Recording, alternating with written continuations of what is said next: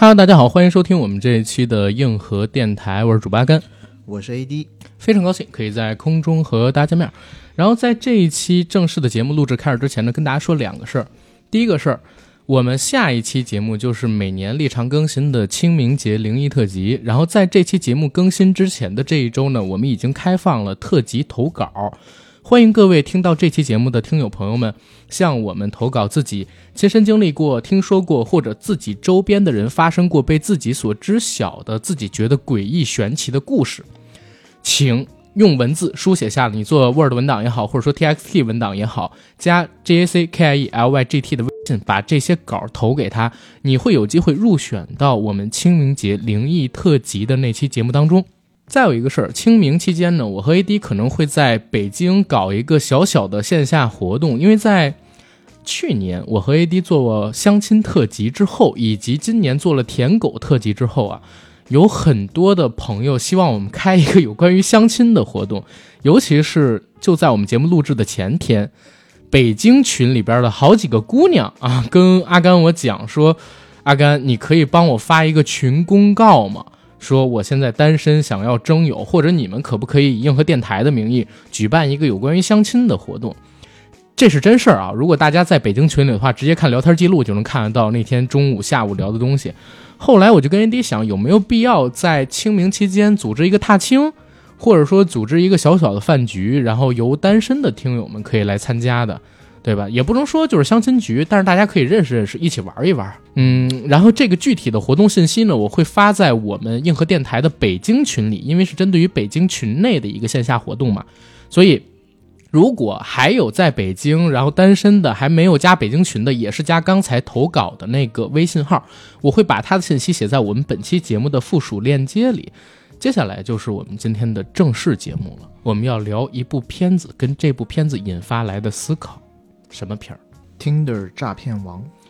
Tinder 诈骗王啊，这是一个什么片子呢？奶哥要不要给我们介绍一下？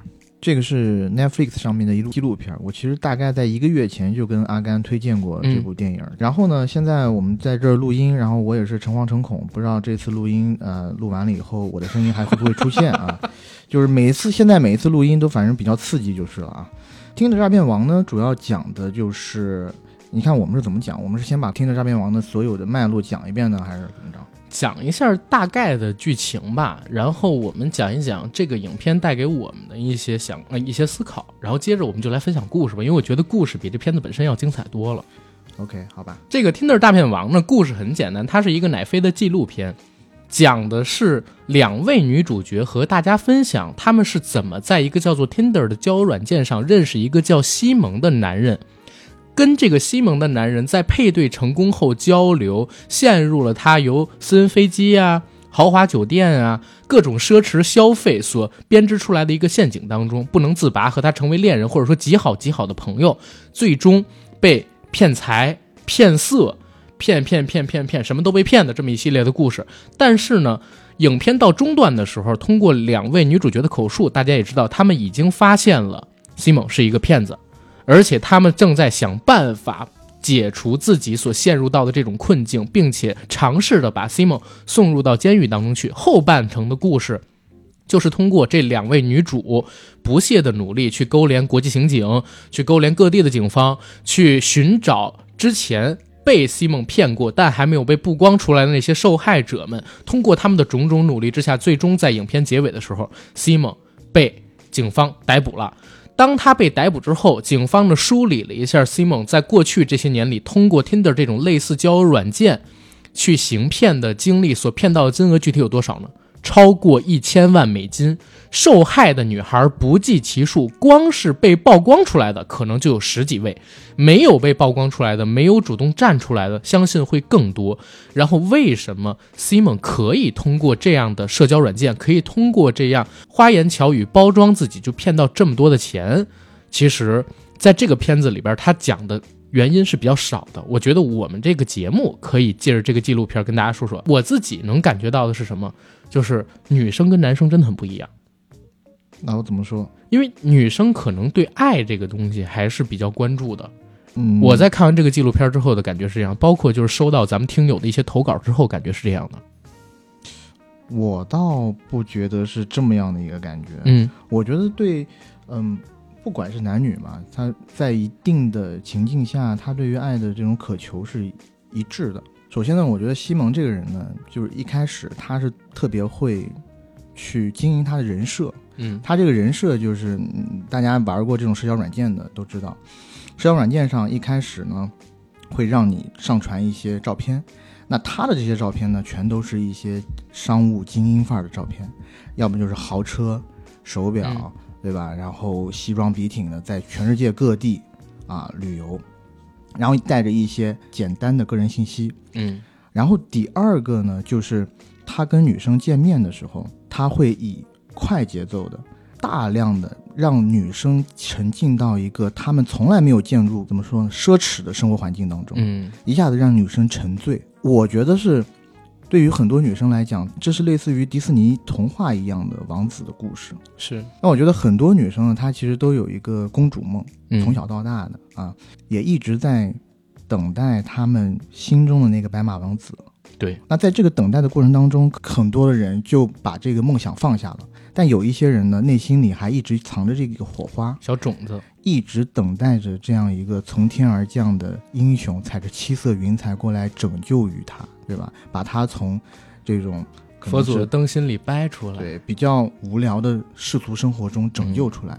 那西蒙这样的一个人从天而降，然后近距离的跟他们接触，是带他们去见到了他们之前完全没有见过的奢华生活、嗯上流生活。嗯你像我们这个故事的主人公 Cecilia，就是这个第一个女主角，嗯嗯从她的叙述中，我们知道她在见到西蒙之前。她可能没有进出过特别高档的酒店，因为她第一次见西蒙的时候，西蒙住在那个酒店是伦敦的一家四四季酒季店，嗯其实四季在奢侈品酒店就是品牌中并不算特别靠前是的，当然它很 fancy 了。但是当我们看到 Cecilia 再去说她进入到四季酒店的大堂的时候，他就觉得啊，这是一个特别奢华的环境，然后他自己觉得自己好像跟这个环境格格不入，然后很紧张什么的。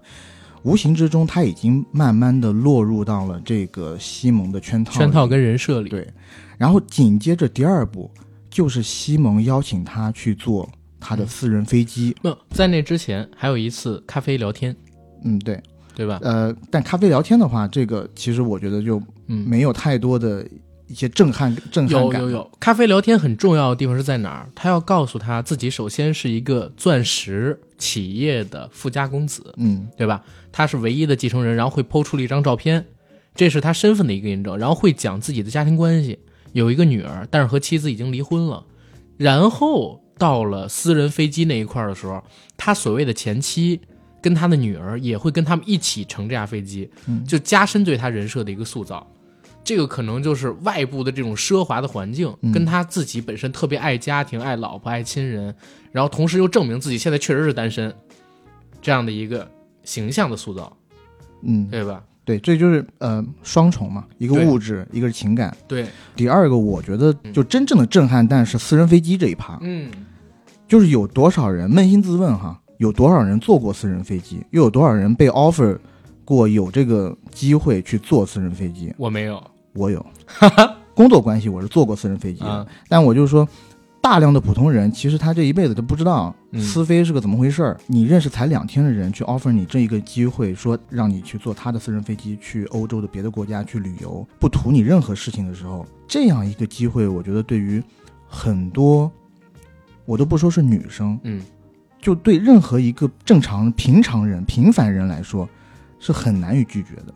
嗯，而且在这一段思飞的旅程当中，他所营造出来的一系列形象都很好。而且在思飞上有一个细节，就是这个西蒙所谓的前妻跟这个 Cecilia 有一段对话。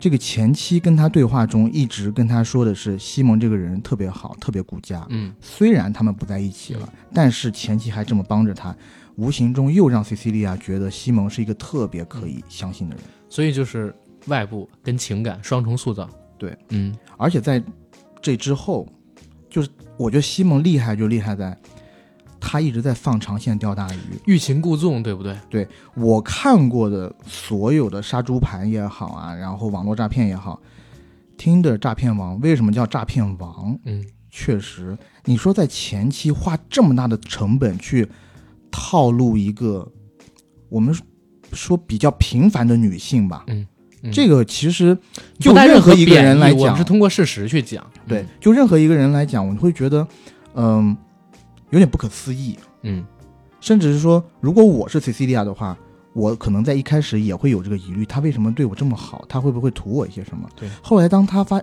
后来可能自己想一想，觉得说，哎，我就算把我全全副身家都搭给他，好像也不如他在这几天内给我花费的多，不值得。不值得，就完全打消了这个疑虑。对，导致进一步越陷越深。尤其他在全世界各地 travel 的时候，他还一直和 Cecilia 保持特别紧密的这种聊天的频率。对，而且我觉得他就像那天小鸟说的一样，是个推拉大师。嗯，就他并不是一味的对你好，需要你快速的跟我确认一个什么关系，反而在复盘 Simon 跟 Cecilia 他们两个人交往的过程的时候，你会发现，他可能是 OK，我最近联系你了，但是中间有五天，我会告诉你我都在出差，我都很忙，我不在你所在的城市，你联系我，我不能够第一时间给你回复消息，其实会给你塑造一种疏离感。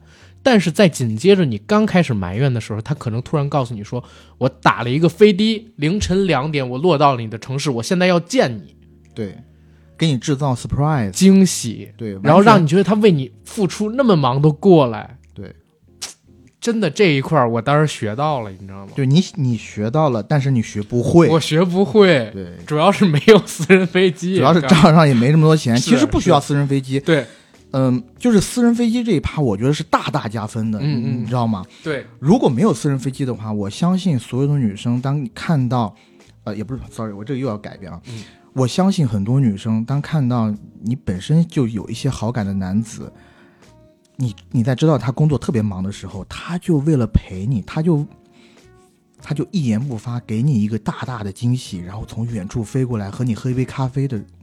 这个你不觉得有点像梁朝伟某一天下午走在香港街头，觉得没意思了，一张机票飞到罗马喂喂喂鸽子一样的吗？有有有异曲同工之妙，有，对吧？真的很深，你知道吗？他可能是因为看了《花样年华就 我我觉得，我觉得真的西蒙真的特别厉害》，啊，这个人，特别厉害。而且他有一点，他让西西利亚对他的情感依赖一步步的加深。嗯，他在给西西利亚编织一个他们未来生活的美梦，一直让他在不断的憧憬。是，他中间一度不是让西西利亚去找房子嘛？嗯标准是每个月大概一万五千美元的租金的标准，嗯让他去找房子。然后 Cecilia 去看每一个房子的时候，会拍视频啊，然后发给西蒙看。这一路的过程一直在跟 Cecilia 互动，嗯，这样子两个人的共同回忆、共同经历就越变越多。是，这样子呢，也会让他，也会让 Cecilia 觉得西蒙在他生命中的重量变得越来越大。嗯然后，突然间就开始了杀猪盘的几个套路，比较经典的套路了。啊制造危机和悬念。对，具体危机怎么制造呢？有几个危机。首先，第一个呢，他还得塑造人设，比方说自己曾经在南非的时候遭受过，比如说不公平的交易，因为大家知道他是做钻石生意的嘛，包装的身份里边，那南非其实是钻石交易最多的那么一个地区。嗯，那而且在那个地方比较乱，有可能他就会遭遇什么样的危险，所以他会告诉你他在那边可能有竞争对手，行事手段就比较恶劣，甚至他在南非的的时候坐过牢，对。是被人诬陷的。对。而第一次他对他有所披露的时候，是在他们滚床单的时候，滚床单之后因为 Cecilia 抽事后烟的时候，因为 Cecilia 发现他嗯。背后有很多的伤疤，嗯，他就很心疼，就问了伤疤的来历。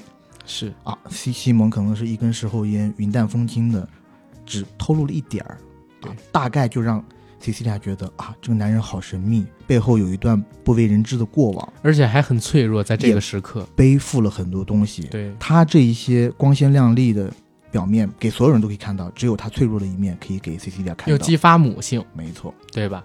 而且呢，他在真正告诉你自己遇到危险的时候，往往用一套就是自己在被人追杀，嗯，自己在被人跟踪，自己遭受了竞争对手的压力，然后会惯用的一个招数就是和他在一起，始终二十四小时贴身不离的，在人设里边有一个哥们儿叫 Peter，是他的保镖，贴身保镖、安全顾问。身高体庞，然后也是非常壮丽的那种。你可以在各种各样他分享在这个 Tinder 上边或者说 Ins 上边的照片、视频里看到 Peter 的身影，但他发给你的这张视频就是告诉你说 Peter 受伤了，Peter 要不然就是胳膊上有了一口子，要不然就是头上被人撞开了一个伤痕，然后倒在这椅子上面正在捂着头痛苦的呻吟。一般就是这视频还在救护车，里，没错，一定要在第一时间在救护车里，然后他就要把视频给发给他。没错。然后说我现在必须要躲藏起来，我的信用卡现在没办法使用。对，为什么呢？是因为他的仇家可以通过他的信用卡使用记录找到他的，没错，所以这时候他就向 Cecilia 提出了请求。像 Cecilia 类似的这些女生嗯，提出请求，你可不可以办一张运通卡？对，美国运通卡给我，对，我刷你的卡，这样子我就不会被 track 到，这样仇家就找不到我。对，开始几次，他刷完之后还会通过一些现金转账的形式给这张运通卡还钱，嗯，其实是加深 Cecilia 他们的信任。但是随后随着卡越刷越多，越刷越多，他的钱其实一直没有补进来，而且 Cecilia 她的信用额度其实不够的时候，他会告诉你说：“OK，我给你一份工作，给你伪造一个你的收入证明、工资条，对，这样你能申请更高的额度。我把你收编到我自己的公司，没错然后给你开出一个虚假的工资单，嗯，每一个月工资是九万美金九万四啊，我，记得这么清楚，对啊，你嗯可能很羡慕啊，是啊，九万多美金的一个工资单，然后美国运通这个公司就很快的把它的 limit 是就是调高了它的借款上限给调高了，嗯，最后 Cecilia 给他应该是借了多少的信用贷款呢？二十五25万万美金，我算了算，将近一百七十万人民币啊，对吧？这是一个人，而通过最后警方说的将近一千万美金，或者说超过一千万美金，因为这只是已经爆出来的，肯定还有没爆出来的嘛，嗯他犯下错肯定会比这个多，像将近七千万人民币，超过七千万人民币的骗额。对吧？几年的时间，而且我真的就觉得这哥们儿神奇，神在哪儿？因为如果是我们东方人做这种类似的事儿，当然我只是举例子啊，不是说有任何其他的想法，大家都会储蓄一部分，你知道吧？嗯，就是哪怕他给，呃因为他也让 Cecilia 带过现金，这些现金什么的我可以存起来，存到瑞士或者存到哪儿，但是他没有，他真的就是消费。然后最后警方给出来的这个说法是庞氏骗局，他跟 A 女生谈恋爱，用 A 女生的钱给 B 女生花，然后 B 女生上当了之后又会给他花钱，他再给 C 女生花，C 女生上当了之后又给他花钱，他再还给 A 女生，然后不断的扩大自己的交友圈，让自己的炮友或者说 Tinder 上面认识的女生越来越多，给他花钱的越来越多，让这个圈子不断的转下去。但是每一个为他花钱的人，到最后都会陷入到身负巨债的窘境，而那些女孩们，当发现自己已经无路可退的时候，打给他让他还钱，或者说停掉他的信用卡的时候，他还会反为其主，给这女孩撂下一句：“你背叛了我，任何事情都是有代价的，请你记住。没错，”我当时听到这时候，我觉得真高，你知道吗？嗯，就心理学玩的透透的。然后他知道有些人，呃，其实不是有些人，就绝大多数人都是普通人。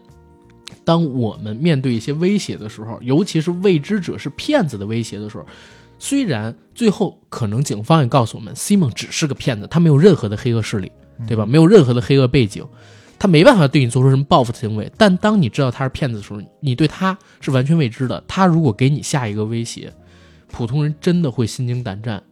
他其实这一句威胁给你说出来之后，很多人就选择息事宁人，我认了，我不报警。我觉得还有一个问题是，因为他们被骗的时候，他已经和西蒙产生了非常亲密的关系，亲密到很多关于自己的隐私的信息都已经被西蒙掌握了。在我在这个纪录片里面，我们看到的是 Cecilia，她包括她母亲的住址、母亲的联系电话、嗯母亲家的联系电话，嗯西蒙都知道。那会不会有一种情况，就是别的有很多的受害女生，不光是啊他们家的地址或者这些私人信息，有没有可能是一些亲密照更片更，私密的视频嗯。在他手里？他以这个为要挟，去让人家不要去发声。嗯。而且呢，就像你刚刚讲的一样，他为什么要骗了用 A 女生的钱去养 B 女生，嗯。然后又再用 B 女生 B 女生的钱去骗 C 女生？嗯。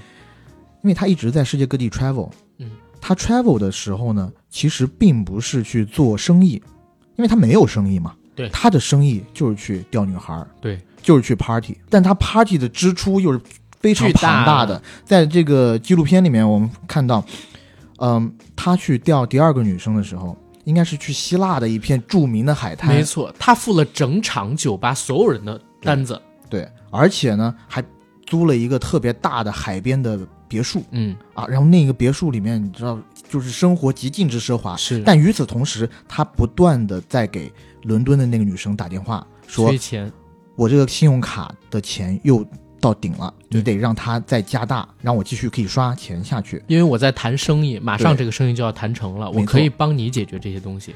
我觉得这个伦敦女生呢，她不是没有反侦查意识，或者说她不是没有产生警觉过，对，起码她自己在纪录片里面就口述过有那么两三次，因为钱一直在被借出，但是一分一毫的钱西蒙都没有还过他。对，他也跟西蒙吵过架。嗯，西蒙的解决方案是他给他发来了一张支票的截图，嗯到后面其实甚至是假的支票。是，这张假的支票是，譬如说，他现在已经问这个 Cecilia 借了大概十几十几万的美元的费用了，以后他他的那张支票上面写的是二十二十五万还是三十万，嗯，远远大过借你的钱。最开始他借的那些钱，对，嗯然后 Cecilia 拿到以后，当然还是会觉得啊，我是不是真的有点过错怪他了？对，消停了一阵子以后，然后一直在等这笔钱转账转到账上，嗯，但是一直都没有过去。当然了，西蒙一直有各种各样的理由，什么啊，我们这个银行系统在升级呀、然后什么我的这个呃信息啊什么的都被我的敌方在银行里面被搅局了。是啊，他一直在呃 figure out 他怎么去呃摆平现在的这个窘境。没错。但是 Cecilia 呢，因为我觉得还有一点就是沉没成本太大了。还有就是真的，他也爱上 Simon，，对对吧？这个也很重要。就是如果他没有这个感情的话，也不可能为他付出那么多。嗯，嗯，因为回到你刚才说的那一点，就是除了沉没成本，他开始的时候营造的这个人设，跟他的脆弱感激发出的母性，以及他在前期对 Cecilia 的深情，嗯。如果是一个涉世未深、对爱有憧憬的女生，我我相信很多人都会犯下这样的错误吧，嗯。对吧？虽然这个错误并不是自己的主观原因造成的，但是你没办法，因为感情嘛，很难说得清的。但是这个又回过头来说一点、e i l i a 其实并不是一个完全涉世未深的是女性，是，她是一个 Tinder 达人，嗯，他在 Tinder 上的成功 match 案例有一千多个。一，千零二十四次七年，而且他一直说。我自己就是喜欢 dating，就是喜欢约会，对。我喜欢约会前的那种紧张感，嗯，所以这个其实可以两说了。但是呢，在这个纪录片里面提的总共提到了三个受害女性，嗯。第三个受害女性讲的一点，我是觉得，嗯，就是让我觉得有点震撼的。嗯，她说她已经跟西蒙那个时候谈了十四个月的恋爱，，对，这个是特别长的，因为前两个女性其实。在我我想，因为那个片子里面并没有讲具体的时间跨度，嗯但我我总想可能也就几个月的时间对，就就爆雷了。但是这一个就是第三个女性，就做奢侈品行业的那个女性，竟然是十四个月，一直保持了这种若即若离的关系。我其实，在看到他那一段的时候，我一直在想，这个女生她跟 Simon 在互相推拉。嗯前两个女生，她们两个是很快上当的，她们是被动接受的，Simon 是主动者。但是到最后一个女生的时候，虽然她自己没有明说，但是你通过他们铺出来的这个聊天记录，跟她聊到的那些事实，她跟 Simon 之间发生的，你会发现，其实这姐们儿也是一个推拉大师。嗯，他一直在跟 Simon 若即若离，所以他们俩的战线拉得很长，甚至到最后他还反骗了 Simon 很多钱，最后送 Simon 进到监狱里的也是他。因为这个我要说一个，这最后第三个姐们儿呢是做奢侈品行业销售的，嗯，这种行业的销售啊，见过太多太多有钱人了。是的，我这个讲一个偏见哈，很多在这个行业里面的，嗯、不管是男生还是女生也好，他其实到后面价值观会有一些偏差，很多人也会想要去钓一个金龟婿，嗯，那我自己有在想，嗯。这个女生是不是在这长达十四个月里头，她为什么可以保持十四个月的时间，都一直还保持着这段关系？嗯。可能她自己同时也在发展着好几个，没错，而且她也觉得我刚才就想说不敢说，而且她也觉得西蒙其实是一个，嗯，潜在的客户吧，嗯，因为确实他的这种消费、啊、生，活确实特别奢靡，嗯，可能可以在他的这个业绩上帮助不少忙。对，不成恋人也成一个大客户，对但是我们不是在批评这个受害者啊，嗯。受害者是无辜的，是。但只是我们是用我们的推测，嗯。他为什么可以保持这个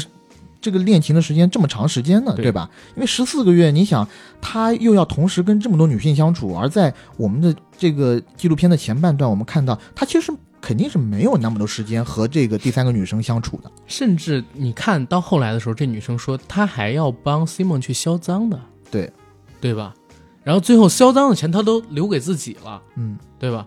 然后最后我其实到后来我在想，Simon 到底从他那儿骗了多少？然后到底由他销赃的时候，这女生黑了多少？当然，这个东西可能就是我们讲的这个故事之外的事情了。嗯它是一个很好的反利用这个骗子的一些漏洞，保护好自己，然后最终将坏人绳之以法的这么一牛逼的案例。对。但第三个这个呃姐们儿确实到后面看着他骗到了西蒙的时候，嗯，确实还是挺爽的，挺爽的啊，大女主复仇戏。对，没错。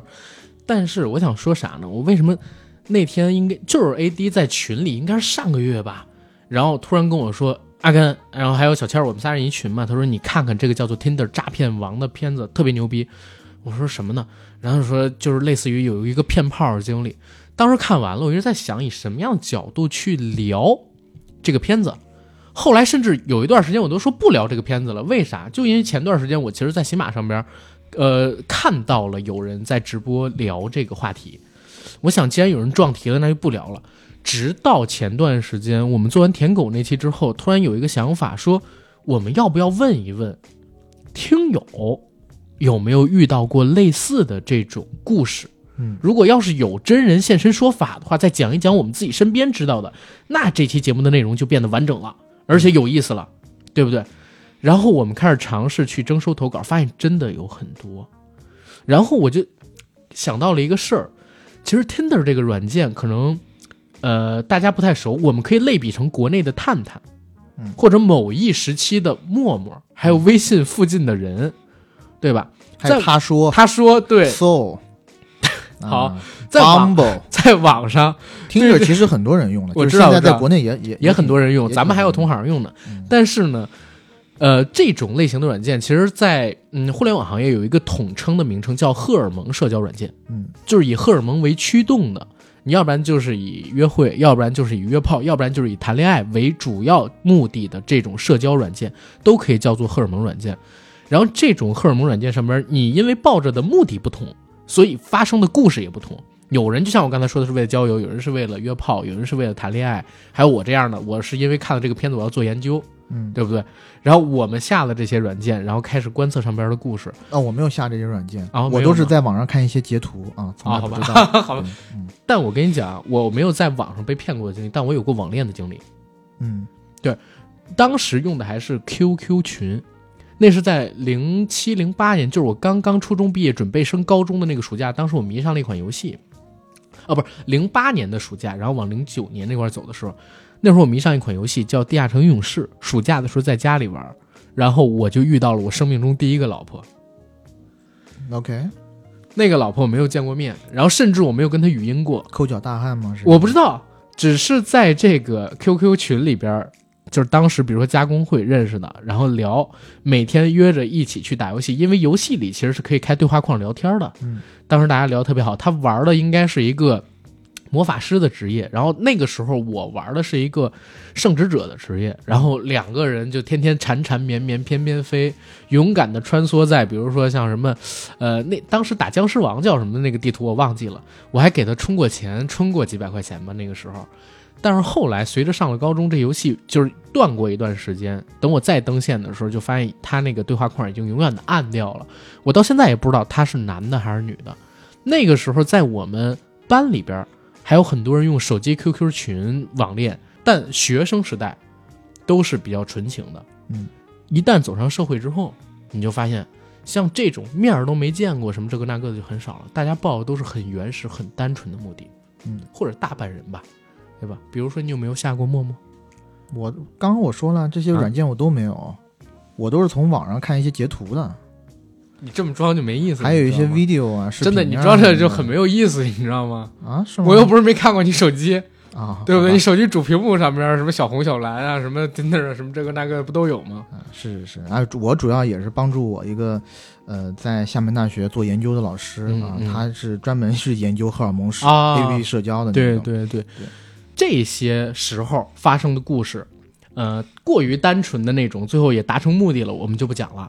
我们讲一讲，就是自己知道的，还有收到投稿里边最后跟杀猪盘有关系的。嗯，你先来说你身边的那个故事。对我这个故事呢，其实是一个我特别好的朋友，在北京。这朋友呢，条件啊什么的都特别好。你还记不记得我们做舔狗那期节目的时候，我说我有一个惊世大舔狗的故事，想要在节目里面分享。但嗯结果呢，后来思来想去，还是觉得哎，太过于震撼。然后呢，又没跟他说清楚，我怕我们说出来以后，我们朋友会不高兴。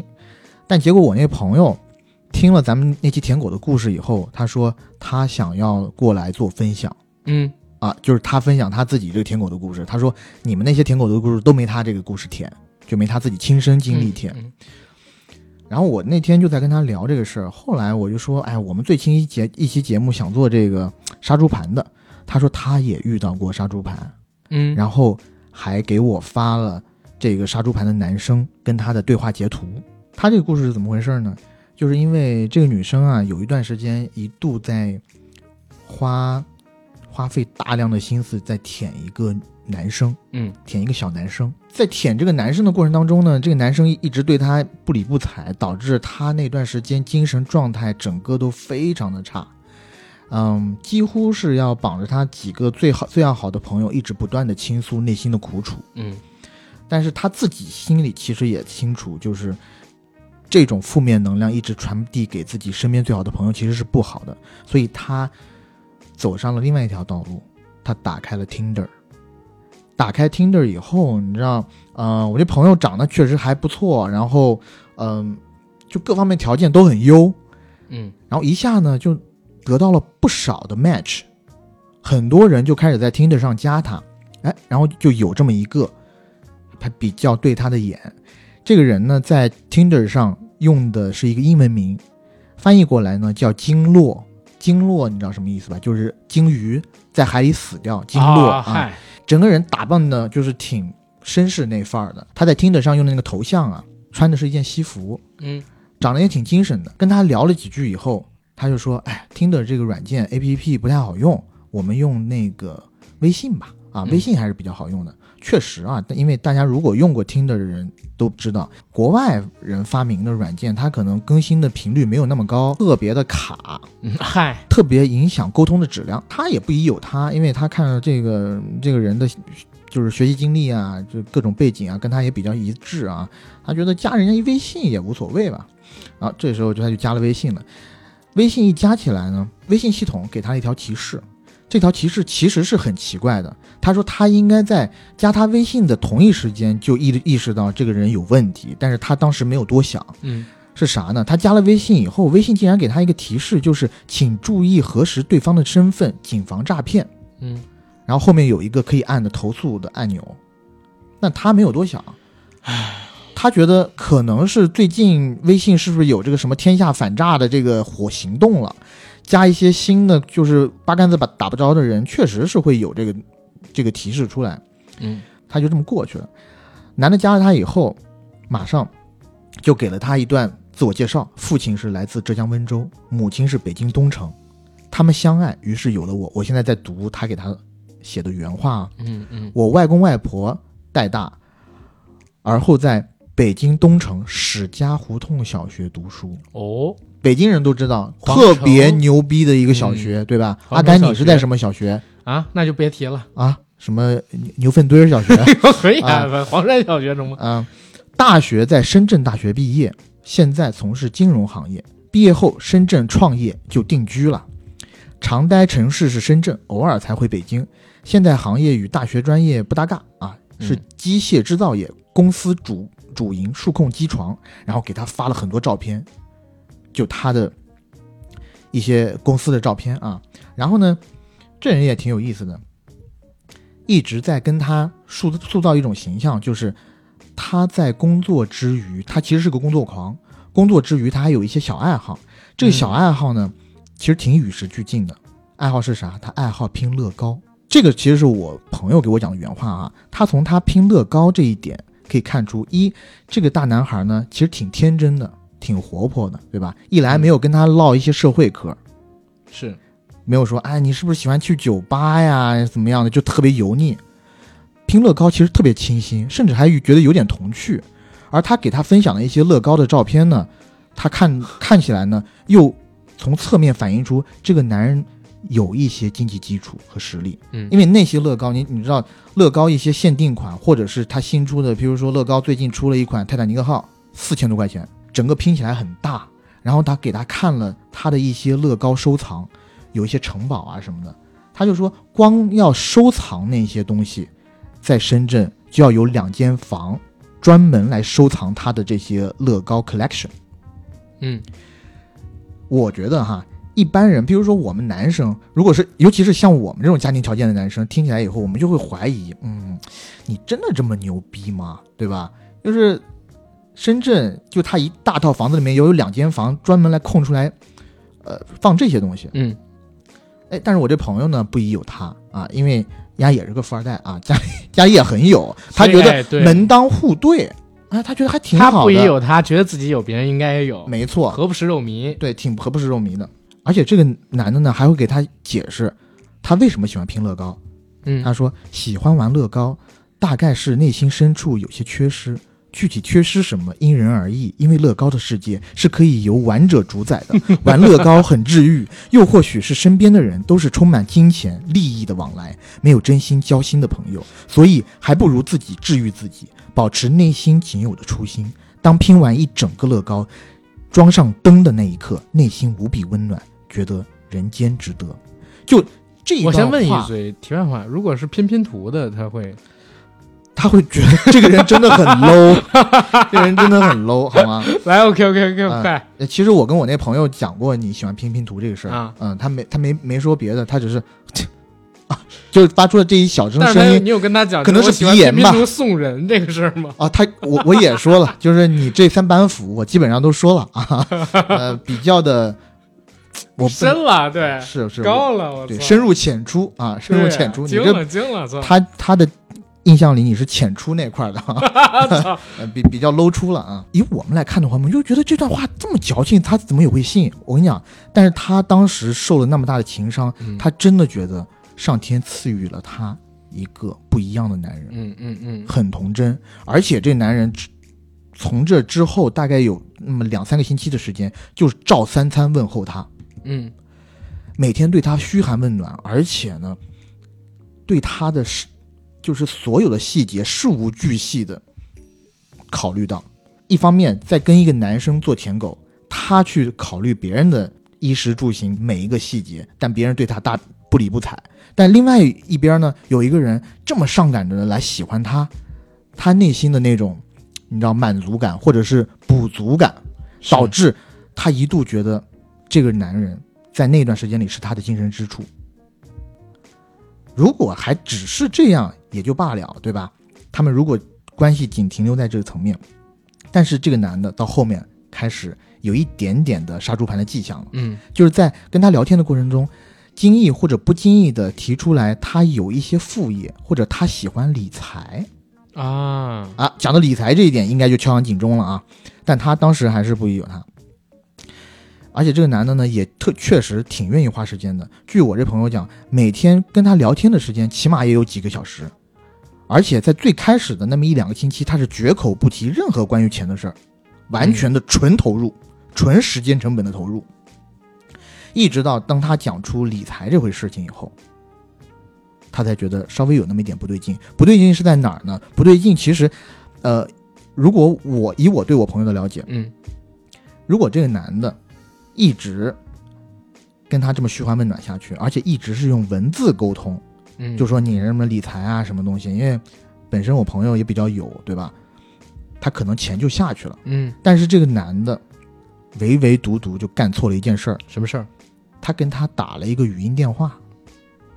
这个语音电话，据我这朋友说，就极端的下头，因为电话一打起来，这男的说，就是说的东西不重要。嗯，你还记得我刚刚是怎么说他的这个身份背景的吧？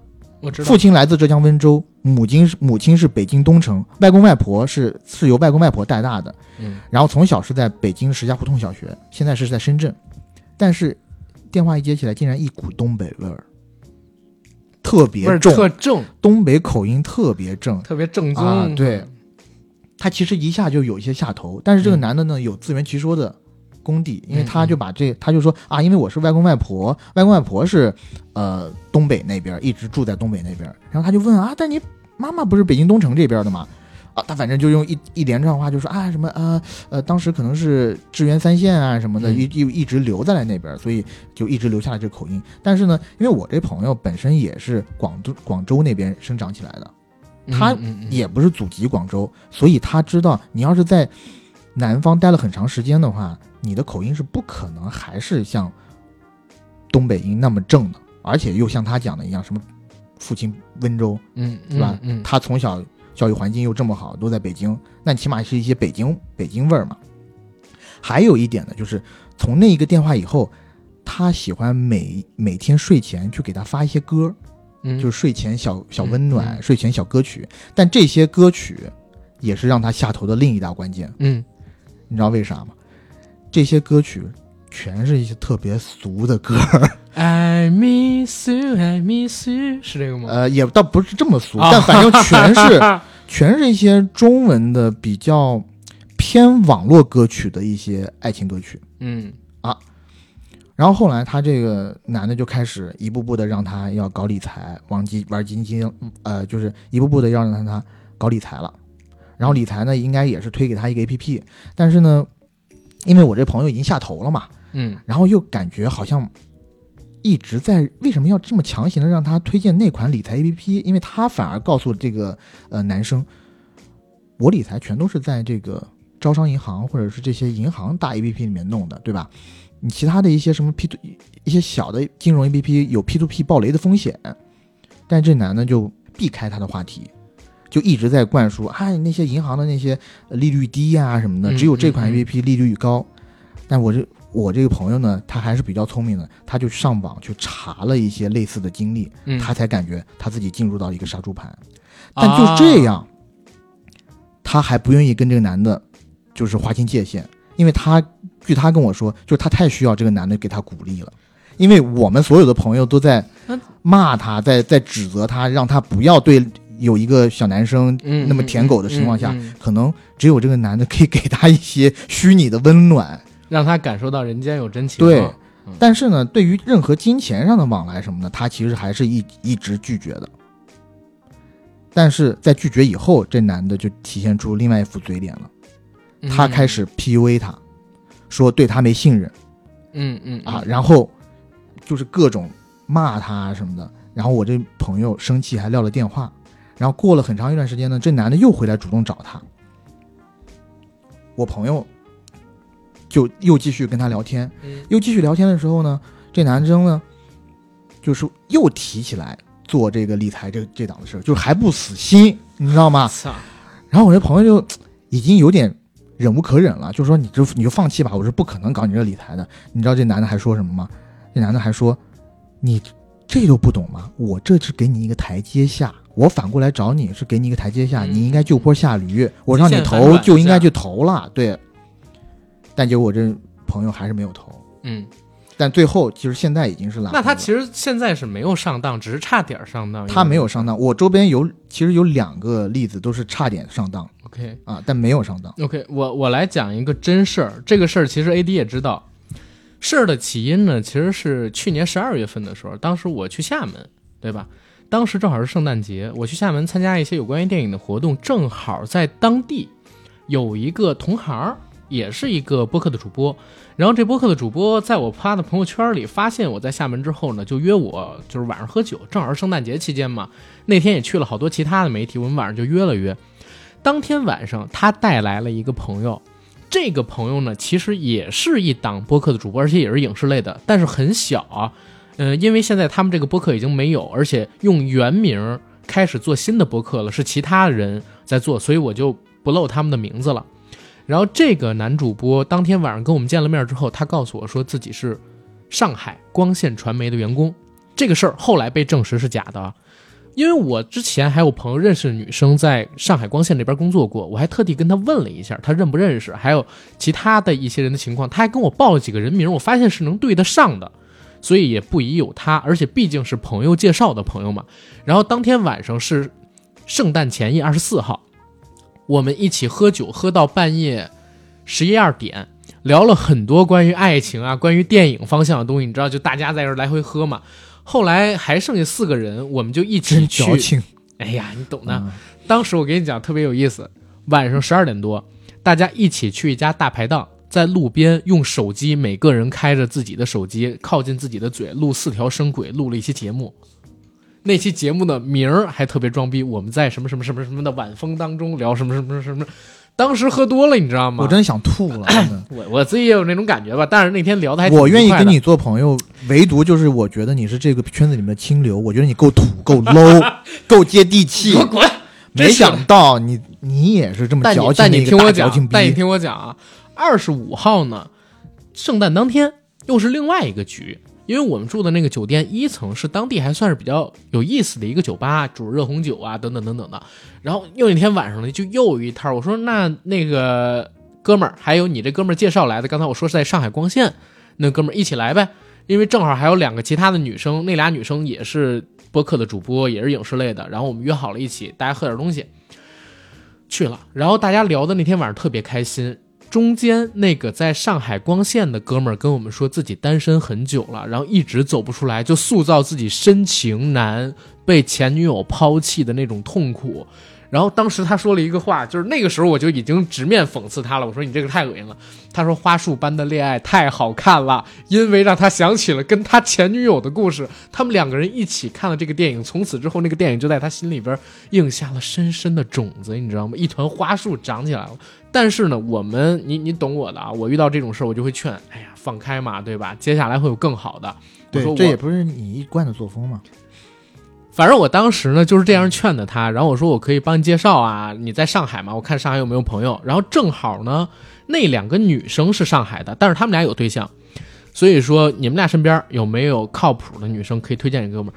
结果还真有，其中一个女孩真的有一个姐们儿是单身的，而且就很符合这个哥们儿想找的那种女生的状态，长头发，个子高，然后也是影视行业的工作者，等等等等的。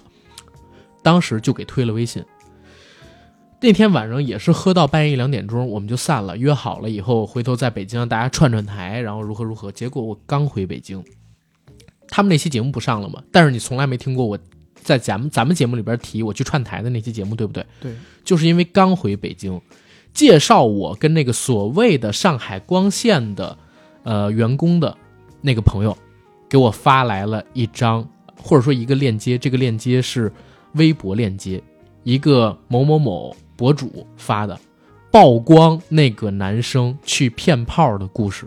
嗯，这故事蛮魔幻的，很魔幻。我跟大家讲一下，刚才我说的那个上海光线的男生，就是这个事件的男主角。我给他起一个代号吧，我给其他起个代号叫小五，你叫他屎可以吗？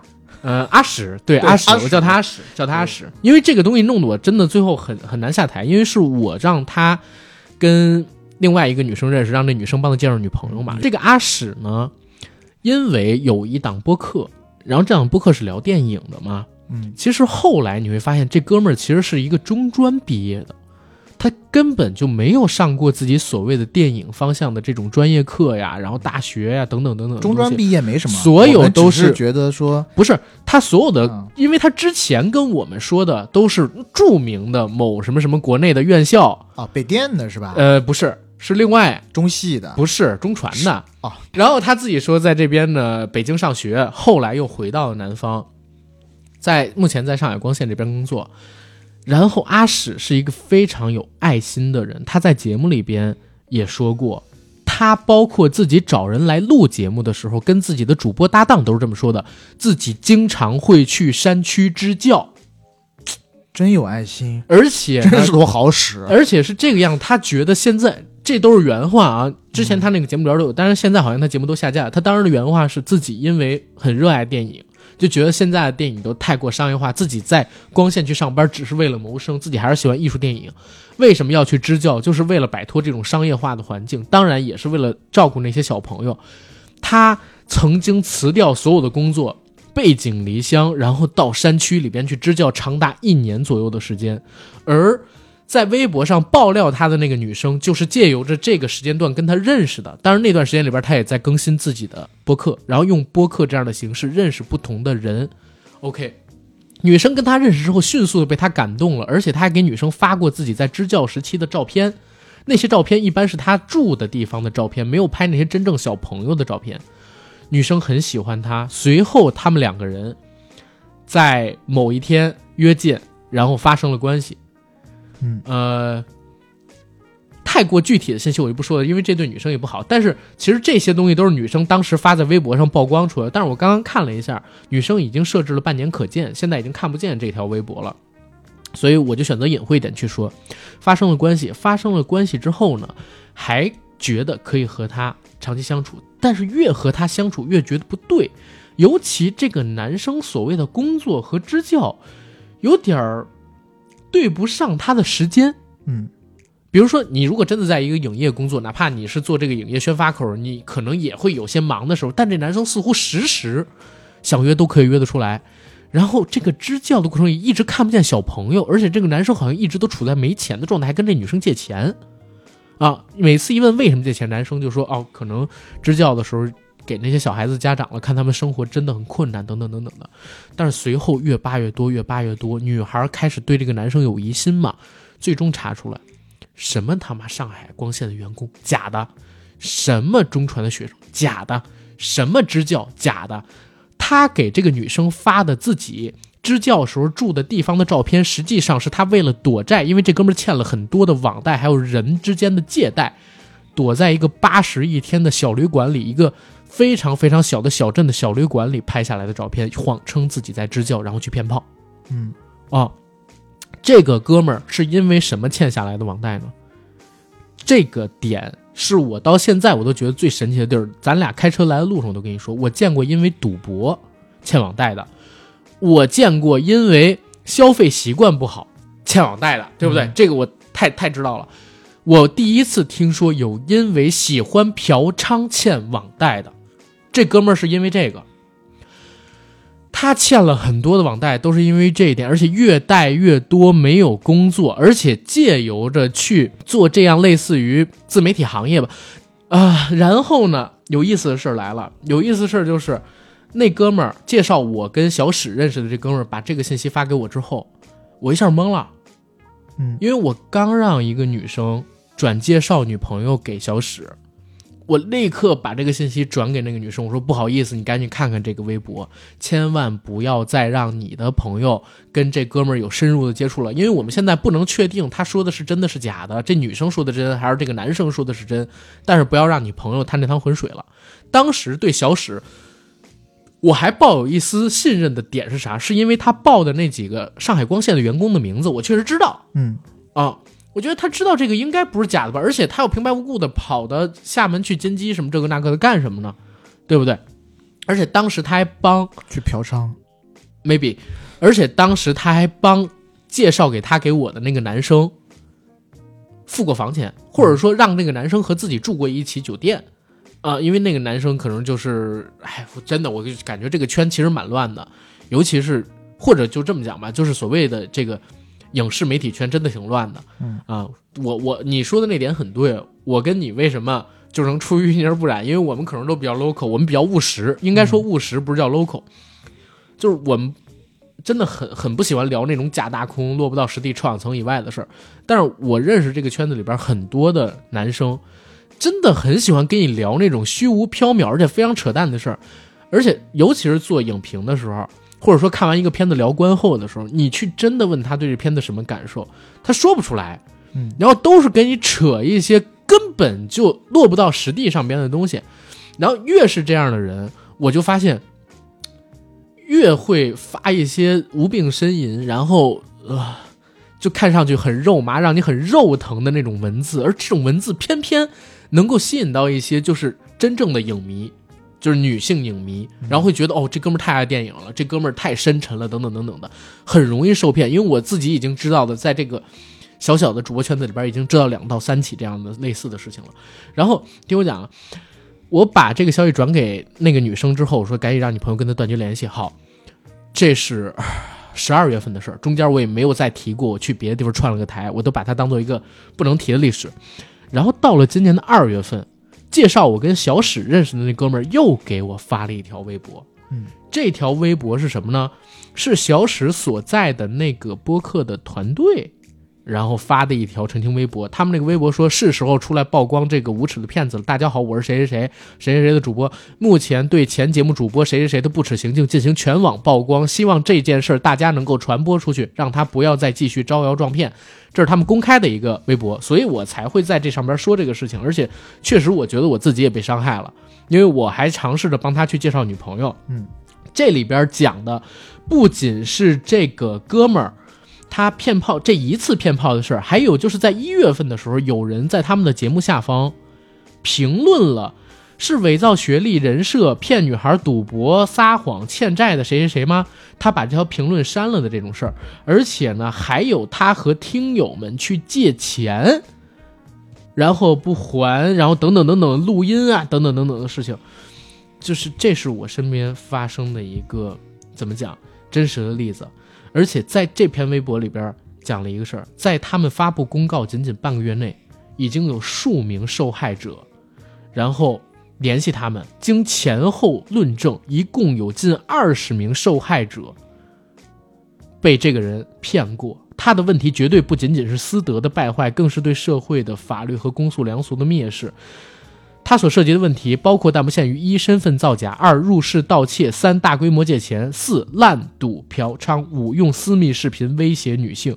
就是可能刚才爆最最早爆出来他这个事儿的女生，还算是受的伤害比较轻的。但有一件事我没有提，就是他让这个男生帮他照看家里的小宠物的时候，回到家里边发现家里边的一些钱还有贵重物品不见了。入室盗窃这个对，就是从这儿来的。然后用私密视频威胁女性，可能就是其他女生认识到的问题了。哦，不好意思，刚才我说错了。他声称自己是毕业于南开大学，不是传媒大学啊。然后声称自己是在康镇县懒散中心完小支教。嗯，OK。然后以上信息都是假的。然后入室从女生家里边偷取现金近万元，大规模借钱。向在校学生借钱，逾期不还，借钱后人间蒸发。他没有跟我借钱，当然他也知道我不借，因为我之前那个微信写的信息就是不借钱，大家都体面一点。他可能是因为这个没跟我借钱，这个还是有帮助。因为他要跟我借的话，如果是几百块钱，我可能真的借，过千我肯定不借。对他有好几个微信号，经常伪造各种聊天记录，比如可以搞到上海电影节通票，跟知名导演寒暄，比如伪造的那辆车的车祸现场什么的。可惜我把他微信删了，聊天记录都没有保存，但他自己承认过这一点，直到现在还利用这个污蔑我，挑拨我跟朋友的关系。是女生爆出来的啊，嗯，是女生说这个男生在和女生的朋友说他爱慕虚荣，然后劈腿，劈腿之后又谎称怎么怎么样。没。就这样的故事，我身边最近刚刚经历的，这样的人跟刚才我们提到诈骗王里边西蒙，我觉得有异曲同工之处，也是塑造自己的人设，对，然后再呃博取别人的情感依赖，得到情感信任以了以后，再去给人家借钱。首先，你看他伪造自己信息，有学历上的也算是名校，对吧？然后关键支教这个事儿。其实对有一些女生其实挺加分的，挺加分的。觉得这男生特别有爱心，有爱心、善良、有社会责任感，不世俗。对，而且呢，再加上确实我听过他的那个节目，虽然我觉得讲的东西很扯啊，但是确实装逼。我跟你讲，装逼这一条很对位的，就是对这个文青来讲，男生女生都一样，我认识有男生也很文青，认识女生也很文青，就是大家很吃装逼那一套嗯啊、然后这几点弄到一起，然后再加上自己说自己可能在某个影视公司里边工作，又有一档所谓的播客，虽然没有多少订阅，好像才一千多吧，还是几百的订阅，但确实可能会吸引到一些朋友，啊、对吧？这个身份的包装还是蛮有意思的，是，嗯。但我就觉得吧，像被这种吸引到的，有一部分原因哈，也是因为一部分受害者的眼界比较窄，因为他这些东西，嗯，你如果放在小城市，可能是真的能骗骗人。嗯，你要是在北京啊什么、上海什么的，但他就是在上海骗的那个女生啊，而且那个女生还是个知名博主。对这个我也让我一声叹息，我也不好 comments。难道是长他长得确实特别帅气？没有，真的没有，而且啊普通话还不标准。这而且我跟你讲一点，就是他那个播客还是找朋友一起做的嘛。那几个朋友里边有男生有女生，大家也算是认识一段时间，都不知道他这些事儿。因为他的整个包装，你要说好吧，他是好，嗯，但就比如说我看来，也其实就一般吧。是一般，但是我说的是他的人设好是好在哪儿？他人设包装自己很讲义气、很深情又有爱心，嗯就这几点的话，其实交朋友，我觉得大家还是挺认的。嗯，对不对？你包括我，我当时也是听说他支教，但是我是男生啊，我肯定没有对他起什么爱慕之心。但是我听说他支教这个事儿之后，我都觉得挺佩服他的。就当时想着，如果他要是跟我借钱，比如说真的看到哪个小朋友特别困难，然后我给他借几百块钱，让他给这个小学的家长，我我觉得我也能干得出来。他要是用这个借口的话，嗯，还给我们看就是支教的照片，当然他看的那些照片也都是就是没有小朋友的，基本都是自己生活环境有多恶劣的那些照片。那这可能就是他的真实写照，那对，是就是真的照片。那是你离他他躲现实生活，那那是你们离他现实生活最近的那一刻，对对，确实很苦，那不是支教，这啊就是他。确实很苦。但是有有几个疑点啊。第一点，那天的酒钱；第二一点，那天的饭钱；第二、第三一点是第三天的酒钱。第三天的酒钱是我请的，第一天的酒钱说是 A A，第一天的饭钱。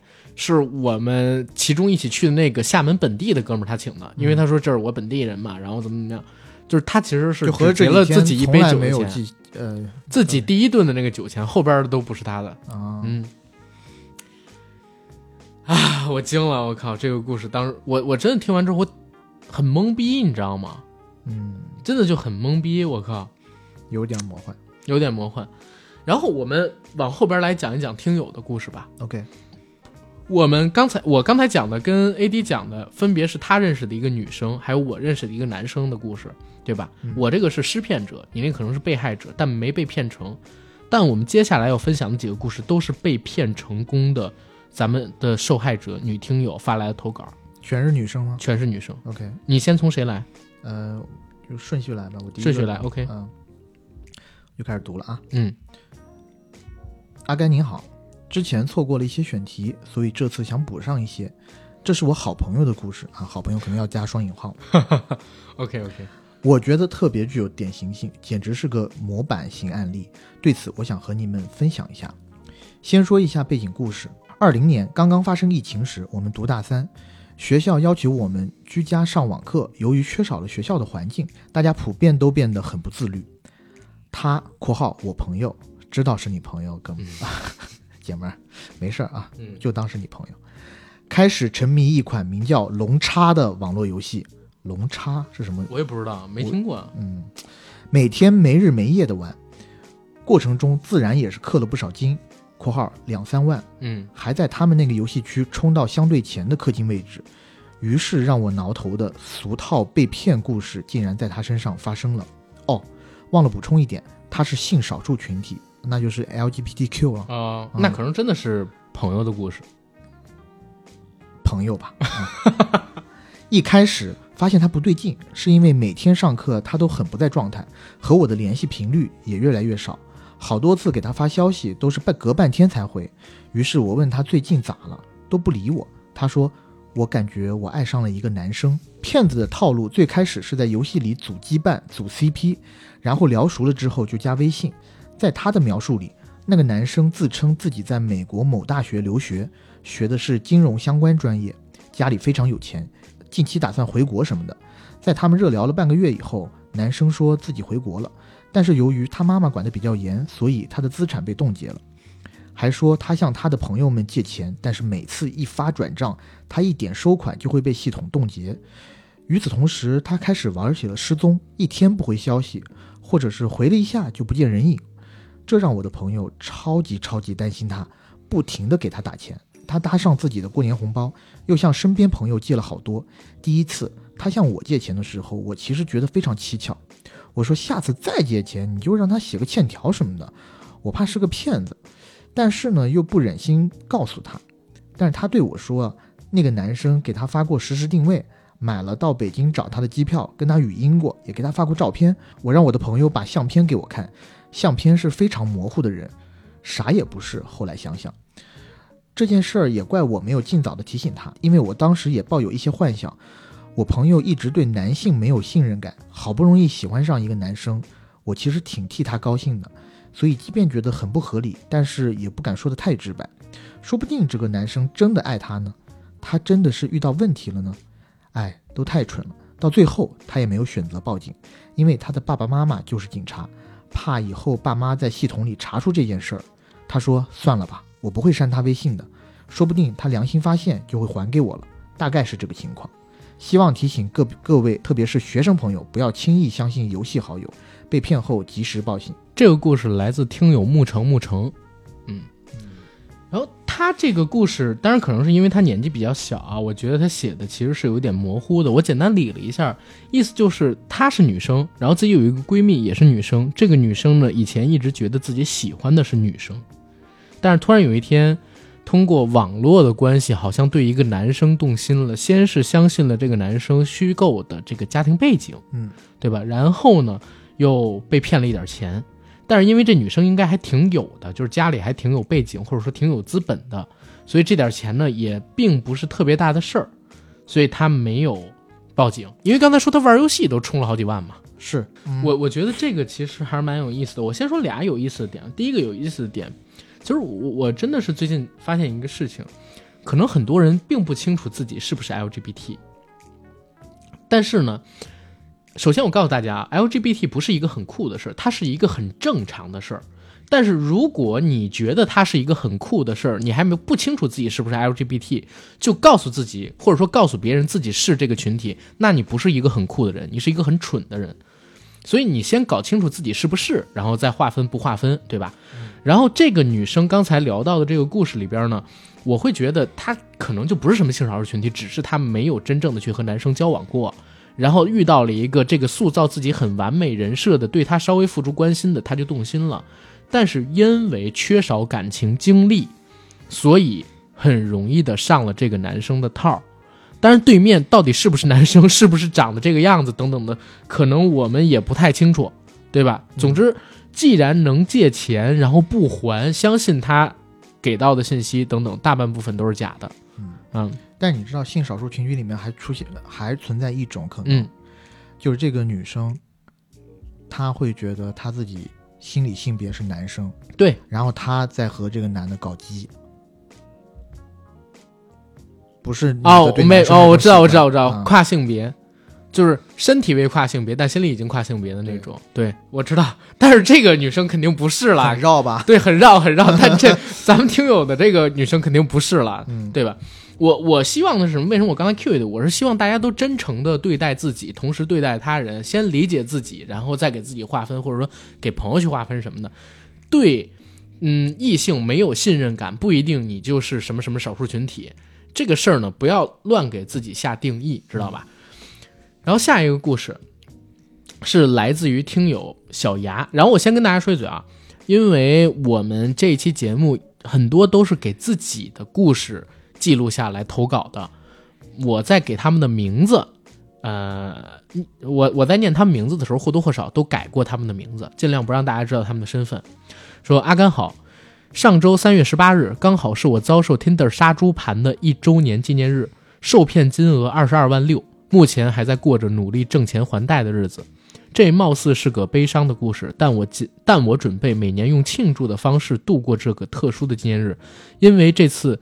创伤经历，我用积极的态度和方式挺了过来，让我从心灵得到了重生，现在每天都充满了阳光。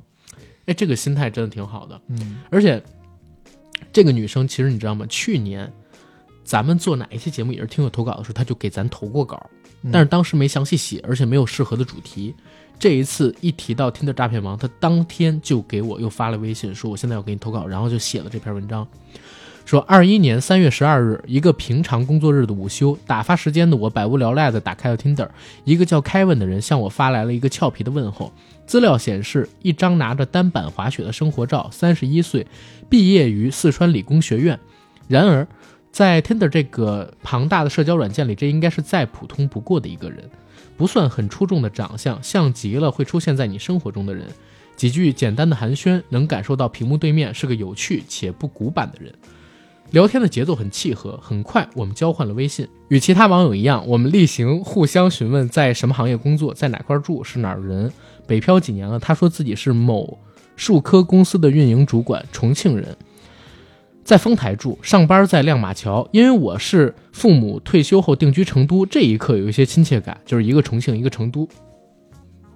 这哪来的亲戚？好吧，已经在北京七八年了。因为我没有听说过他带的公司，我专门在百度进行了搜索，资料没什么异样，我也没多虑。我们和普通刚认识、互相吸引的网友一样，分享着生活中的琐事、喜欢的电影和生活，对话轻松而温暖，也能感受到他是个生活规律、有思考、积极向上的年轻人。但现在回想起来，他对我的试探这时候就开始了。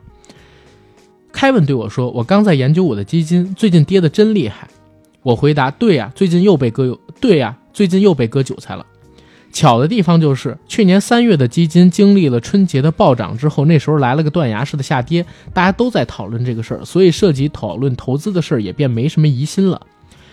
凯文和我说：“我还是看下比特币的大盘吧，最近特斯拉允许比特币支付，比特币可是暴涨。”我又说：“哇哦，你也玩比特币？我之前的同事的老公在玩，好像很复杂。特斯拉这个新闻我也看到了，但我没理解这种虚拟货币存在的意义。”（括弧我此刻说的话都是真的，真的很巧，也好奇。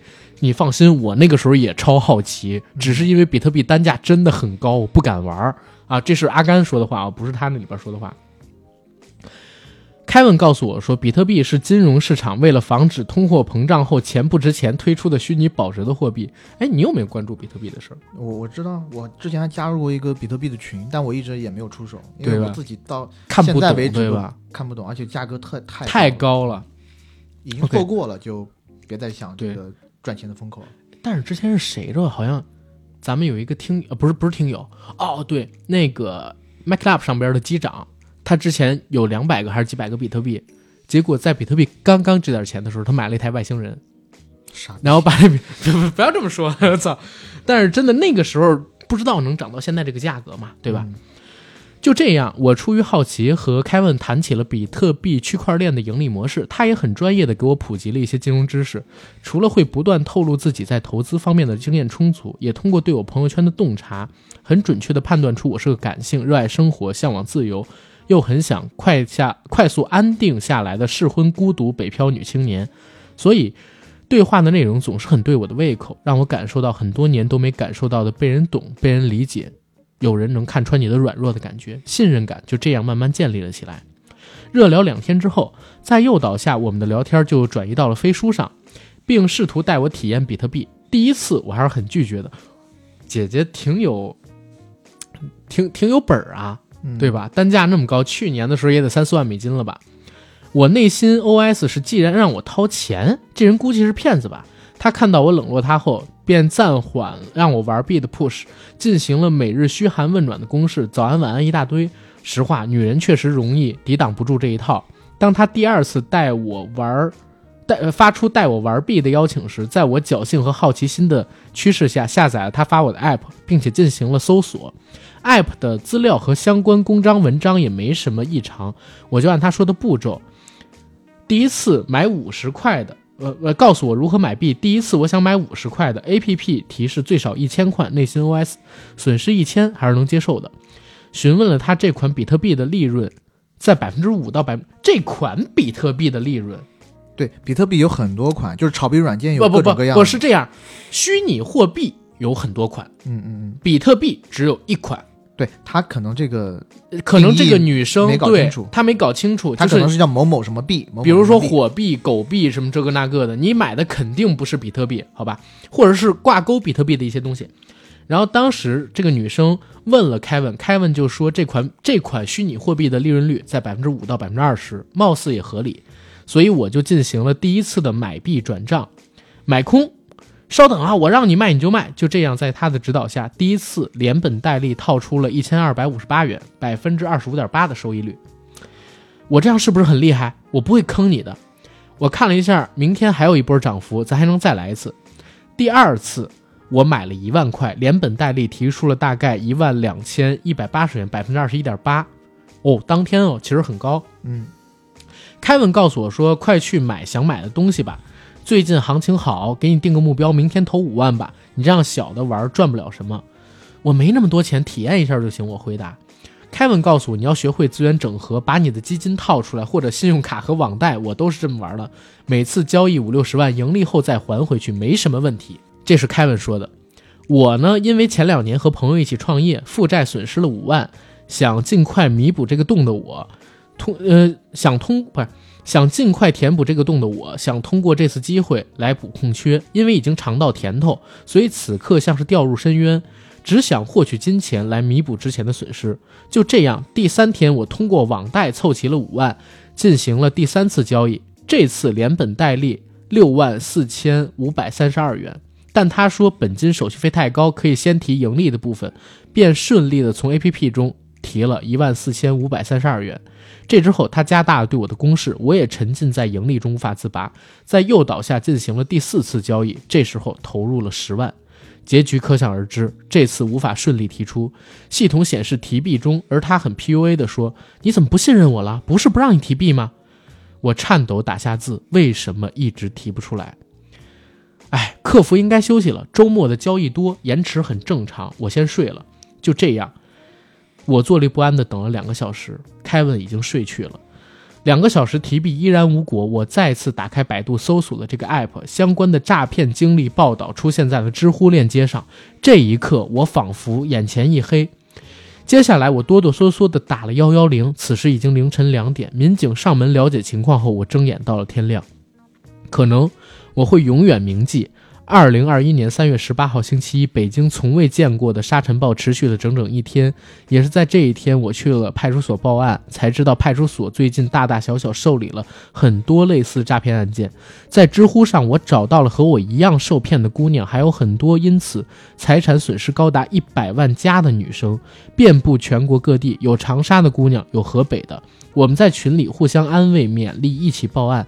但我们都深知，这种案件因为在境外。很难破获，钱财也无法追回。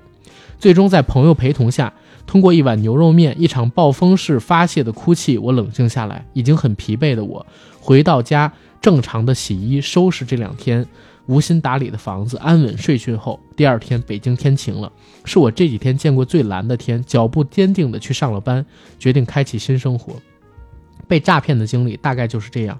其实从外人和现在的人看来，过程漏洞百出，也许无法理解为什么有人会相信这明摆着的骗局。但这次经历像是冥冥中给我安排的警告，让我在这个还算年轻的年纪意识到生活和人性的残酷。其实，在被诈骗的那段时间，我大概有小一年的抑郁。我还记得二一年我许下的愿望是快乐，整个人在最刀。整个人在最糟糕状态的时候，遇到了这样糟糕悲惨的事儿，也通过这样糟糕的方式，从抑郁的泥潭里让自己清醒过来。关于本次诈骗，还有很多细节和对我改变的感悟，希望能录制和大家慢慢分享。像他这个就是非常非常典型的团伙在境外的杀猪盘案例。对，嗯，我最近其实看了一篇文章，叫《缅北杀猪盘》啊，就是在缅甸北部那块儿，可能是三不管区域吧。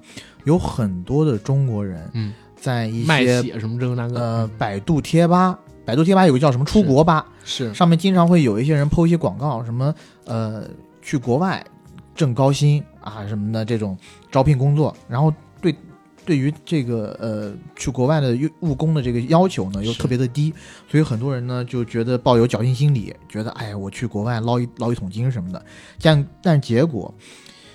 顺着他们的路径到了国外以后，马上的就被收走所有的一切联系设备和他们自己的，比如说身份证件和护照被圈起来。是，呃，一般呢这种杀猪，呃，一般的这种搞杀猪盘的这种诈骗团伙，其实都是跟当地的黑恶势力有纠结的，包括把他们圈圈养进去以后，门口。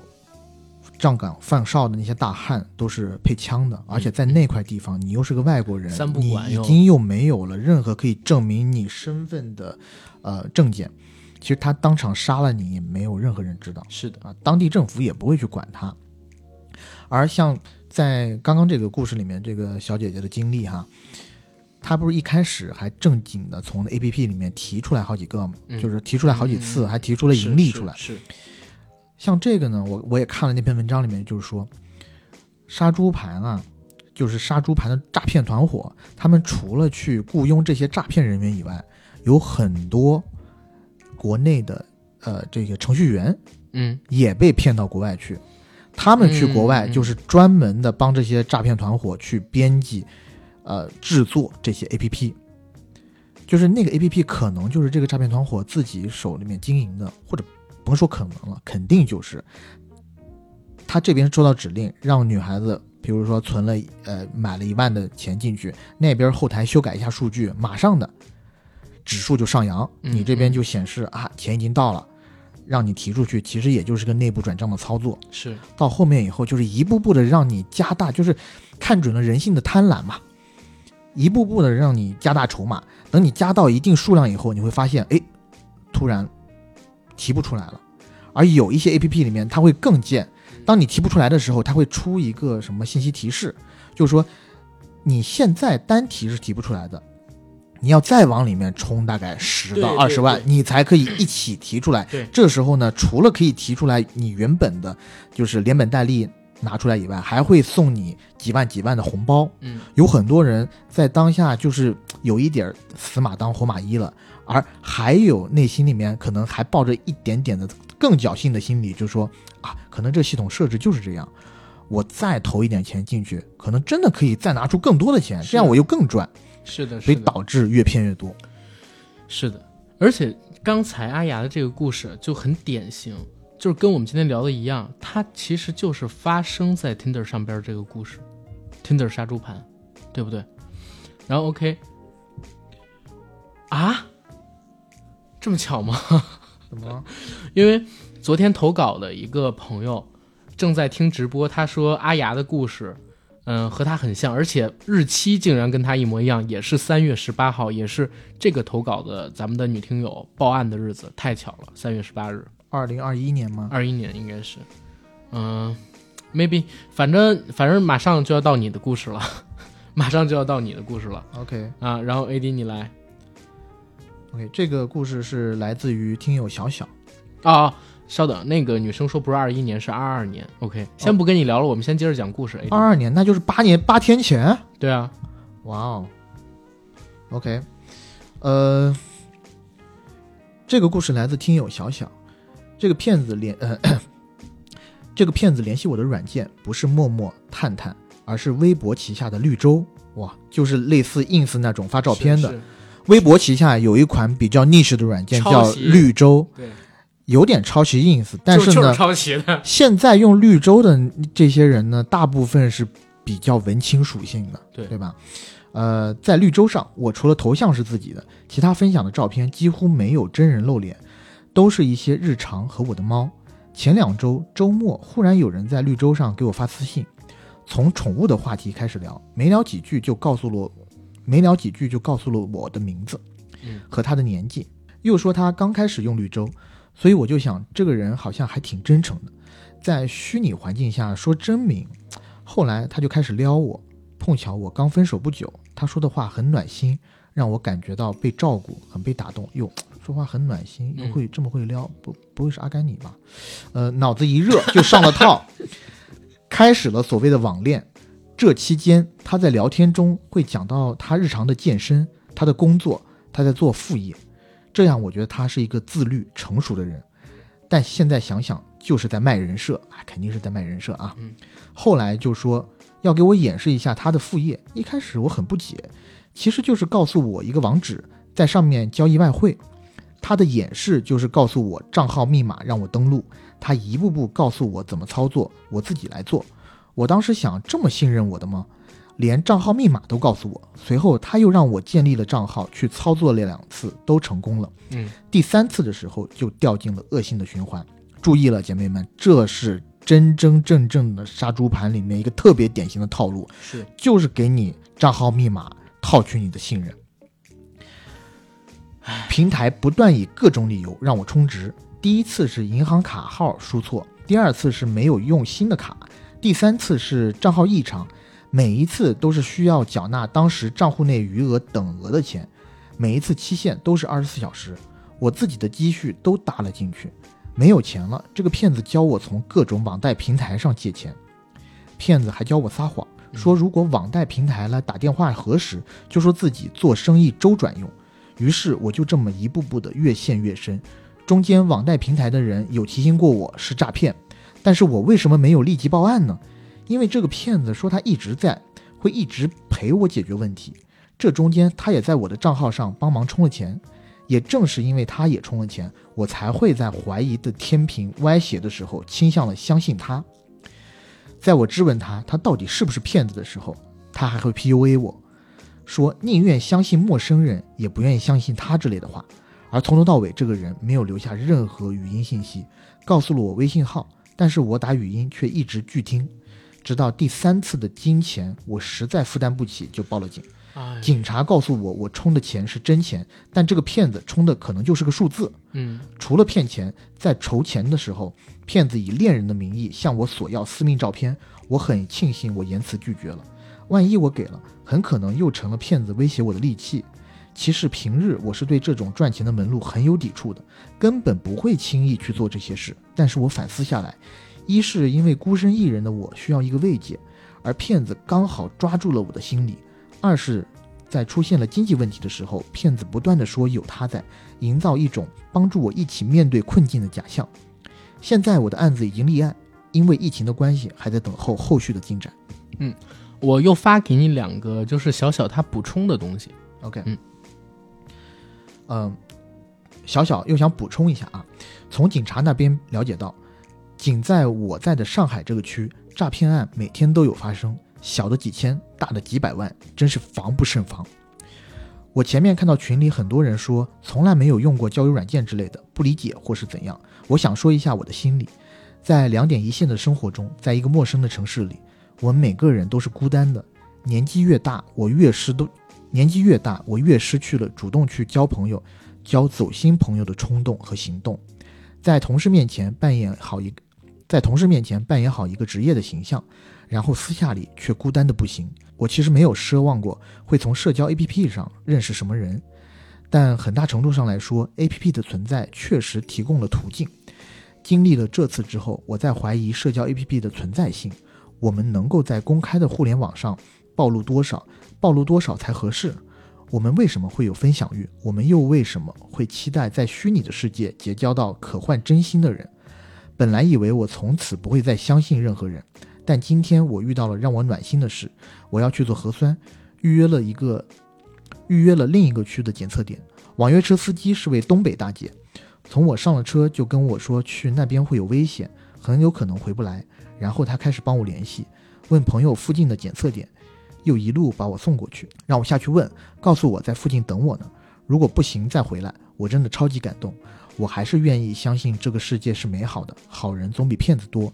希望我的经历能给大家提个醒，真实的世界比虚拟的世界要温柔许多。哎呀，小小的这个故事其实也是前两天发过来，而且它刚刚发生，三月十八号嘛。嗯。我当时我记得我是怎么给他们几个人回的，其实说的东西差不多。第一呢，就是首先这种事儿在你年纪小的时候发生，比你年纪大的时候发生要好，因为吃一堑长一智。然后这些东西不管怎么样给你带来了什么，它也有可能变成你生命的一种财富，对吧？这是第一点。第二一点就是，我觉得像刚才我们提到的，啊，小牙，他的那个处理的方式真的很好。就是他呢，完全从这个事件当中走出来，而且甚至会把这一天当成一个值得纪念的纪念日，开心的度过，不让自己沉浸在这个情绪里边。因为很多时候，客观条件下，我不知道大家有没有看过桂纶镁演的一个电影，叫《巨额交易》，嗯，对吧？那里边讲的就是他们在东南亚某一个小地方，然后办了一工作室，通过电信诈骗等等等等的那种类似的故事。当然，现在到了移动互联网时代，电信诈骗可能少了，这种社交媒体上的。不，这种社交软件上的诈骗开始变多了，但无一例外的，很多人都是在境外跟你发下这些操作，你的钱其实也不能在境内被追讨。很多时候，你需要自己给自己做一个心理的疏导，对吧？对，我觉得对于小小现在的情况呢，嗯就是，呃，我当然我并不知道你被骗了总共有多少钱，但是这些钱呢，你就相当于你现在就想做最害做最坏的打算，只不过就是追不回来了而已。啊，你只需要去用多一点时间，就就可以把这部分差额可以补上的，补回来的。对，年轻嘛还是最重要的是，你不要跌入到一个呃负面的循环里，嗯负面情绪是很可怕的，是你一定要抽出来。我看你最后，你其实还是相信，就是真实世界是温暖的，这就非常好。对，嗯，你看那个素不相识的东北大姐，然后她会给你这样一个好的建议。其实我倒并不是说，嗯，互联网上就没有真情，互联网上就没有真爱。但是其实很多时候，我自己会觉得啊，我们先不说就是诈骗这种经历，就我任何一个认识的在互联网上的人，他都会包装自己。相比起现实生活中，他都会或多或少的美化一点自己，他把自己最想展示给你的那一面，在互联网上展现出来。那比如说现实生活中，他也是想展现自己最好的那一面，嗯，但很多东西是藏不住的，你能看到更多。但是互联网上，往往你只能看到他想给你展示的那个，他就有一个很强的信息差，所以就很容易造成我们刚才所说的被一个虚假的人所所欺骗，嗯，然后最终呢相信了他的花言巧语，然后让自己上当。可能是我还是一个比较老派的人，我总会觉得就是，嗯，互联网社交最终还是要转成线下。如果不转成线下的话，我不会跟这个认识的人有任何深度的接触或者过于亲密的接触。嗯，嗯是。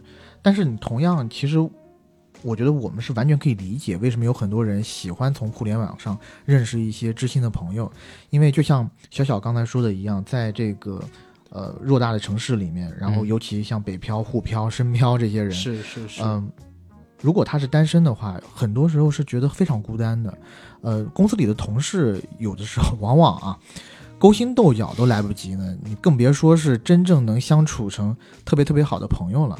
那你是心底里的这些知心话，嗯，你总要有一个出口。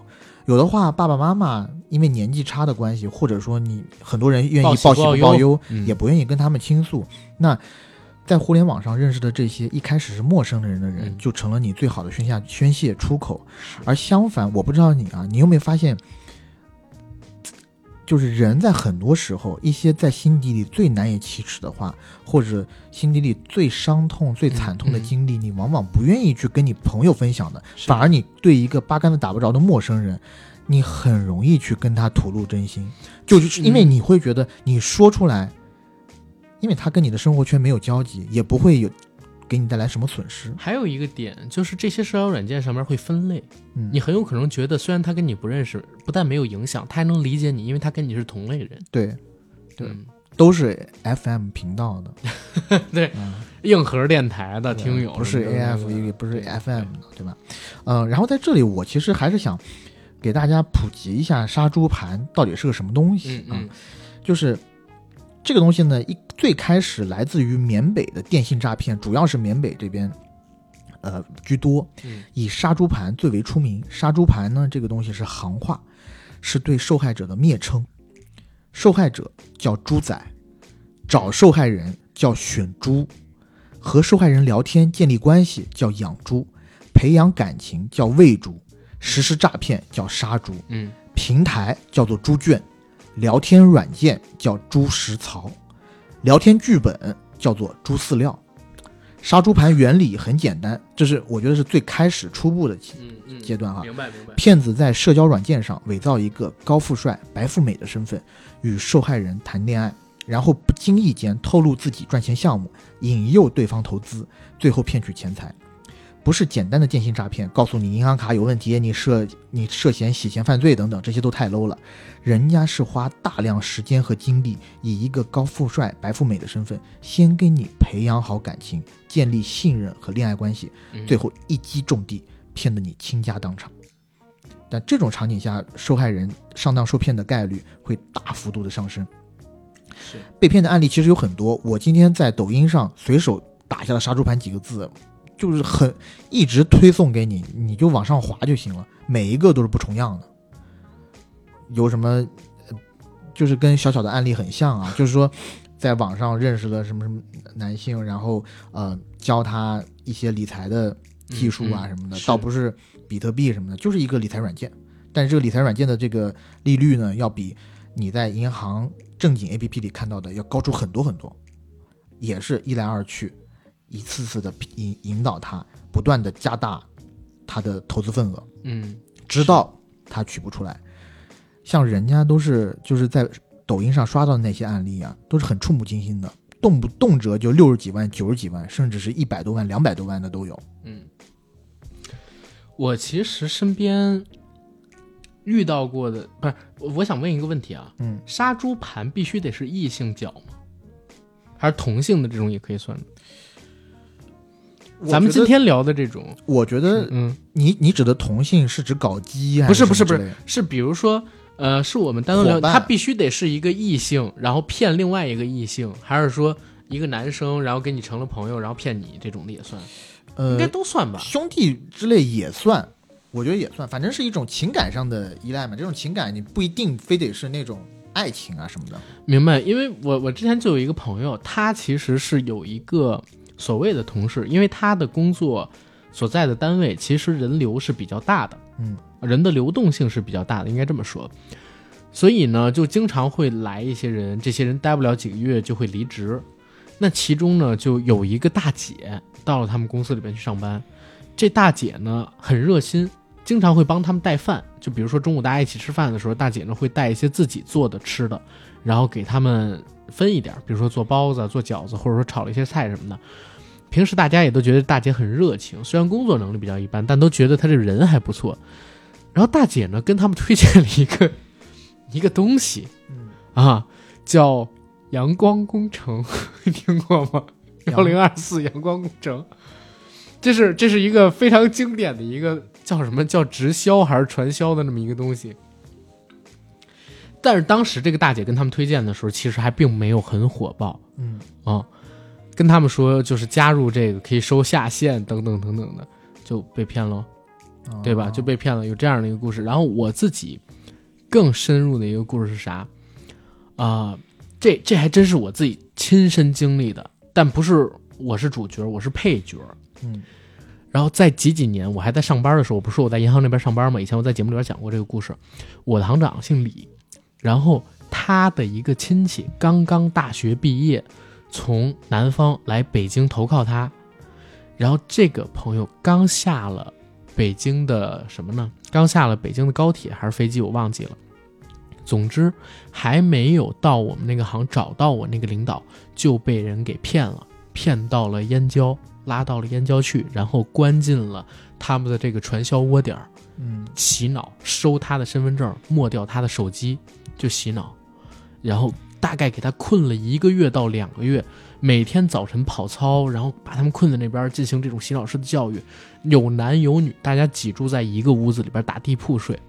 后来他自己一直觉得能够逃出来嘛，对吧？一直觉得可以逃出来，然后就尝试着假装洗脑成功了。嗯，你们教的这些东西我都认了，跟他们打交跟他们打交情，慢慢就放松了对他的警惕。他们住的那个小区里边，连那种就是邻居都知道他们是干嘛的，而且不管不掺和这个事儿，因为怕遭报复或者怎么样。直到有一天他跑操，人那个时候他已经觉得自己装的已经很像了，别人也对他放弃警惕了嘛。偷跑出去借了一台公用电话，打给那个幺我打给那个幺幺零，然后又打给就是我们所在的那个银行问网点因为他知道在哪个网点儿。然后给网点打电话之后，直接问那个有谁谁谁在没在，这么着，我那个领导带着我们去燕郊那边接了他，他躲起来了，在哪儿哪儿哪，然后我们把他给接回到这个城区里边来。但是后续，我们那领导告诉他说：“你不要报警，就是警察在问，然后你就说可能是打错或者怎么样，因为他你打的是公共电话，打回去只要你不接茬儿，也不会有人联系你，你不要把自己这个给报出来，你身份证不办，手机给你重满就好了。”这是在二零一七年发生的一个真事儿。嗯啊，就是北京这样的附这北京周边有一些地方，其实传销这样的东西还挺多的。然后刚到北京，然后可能打一个黑车，一下就被抓走这样的事情也有，虽然不多，但经过那件事情，我知道也有一七年还有，嗯想想。然后他这种我不知道算不算杀猪盘，但这种我觉得就不算，嗯这种是强制性的。强制性的。但是我就想说啥，就是人心险恶，江湖难测。嗯对吧？就是大家呢行走在这个人世间，还是要多加几分警惕。嗯是，所以这又说回来，我们你看我们分享了很多我们身边的例子，嗯，这其实大部分都是网络上面的，对吧？嗯嗯网络上面现实的，我刚才讲了一个被强制虚的，虚拟的这种东西，嗯然后现实的这是你你讲这种，但是、嗯呃，像真正的这个 Tinder 诈骗王这样，在现实生活中，所以为什么讲他牛逼呢？就是你要是网络的话，我觉得你我估计断然不可能犯这种错误。就是是是有一个什么女生啊，突然加我们啊，就特别给我们嘘寒问暖，然后我们也觉得是精神伴侣了，然后一直就是啊，然后突然突然之间就告诉我们，宝宝了。哎呀，这个呃，现在急需用钱啊，先都问你个借个几千万，呃，不是，先都借问你借个几千，嗯后面就一万两万的这么往上加，嗯对吧？或者是又让你啊，他说，哎，我是做金融的，这样子怎么弄？但我觉得我们俩呢，一是比较保守啊，三是二是啊，不是，一是比较保守，二是警惕性比较强，一般是不会上当的。但是还有三三是可能也谈过一些恋爱啊，是也也稍微有一些经验经验啊，，对，呃，也没这么着急。但是你有没有想过，如果把你丢在听的诈骗王的那个事件里头，嗯我自己真的想过，如果我是那几个受骗人的话，我很有可能，我不说一直被他骗下去啊，嗯我头两步我可能也会被，就肯定也会被骗。嗯嗯，你就就像我刚刚讲的，我是何德何能，要让你用运用这么大量的社会资源来骗我这么一个 nobody，对不对？我觉得犯不着啊！我八竿子，我想了大概百分之四，就是我想了大概几百种可能，嗯就是你不可能是个骗子。但是其实有一个点是想说的，为什么听对诈骗王他那个案子可以实现？首先就是 Simon 不光不光是在线上，他也在线下，对吧？线上线下他是同步去骗你，对，主要就是线下线下让你觉得目眩神迷，让你觉得哇，这真的是天降之子。对，但是在国内他差不多只能线上，为什么？因为他这个案子为什么他能骗上千万美元，那么多受害人？最重要的点是他利用了跨境作案，嗯，对吧？因为他在欧洲，你比如说他在伦敦，他在丹麦，不是他在英国，他在丹麦，他在芬兰，他在挪威，然后他在美国，他在墨西哥，他可以在各种各样的城市跟国家，他利用了地球村的这个环境，其实不能够跨境执法，这是每个国家里边他们的公职人员会有的一个规则嘛。嗯他利用了这个规则，首先他在每一个国家只待很短很短的时间，第二呢，就是他利用了这种跨地区起诉，然后不同国家的这种民警没有办法直接调你的这么一个漏洞吧。最后你看抓他也是国际刑警，而且是吵的实在太大了之后，国际刑警才开始关注他的，对不对？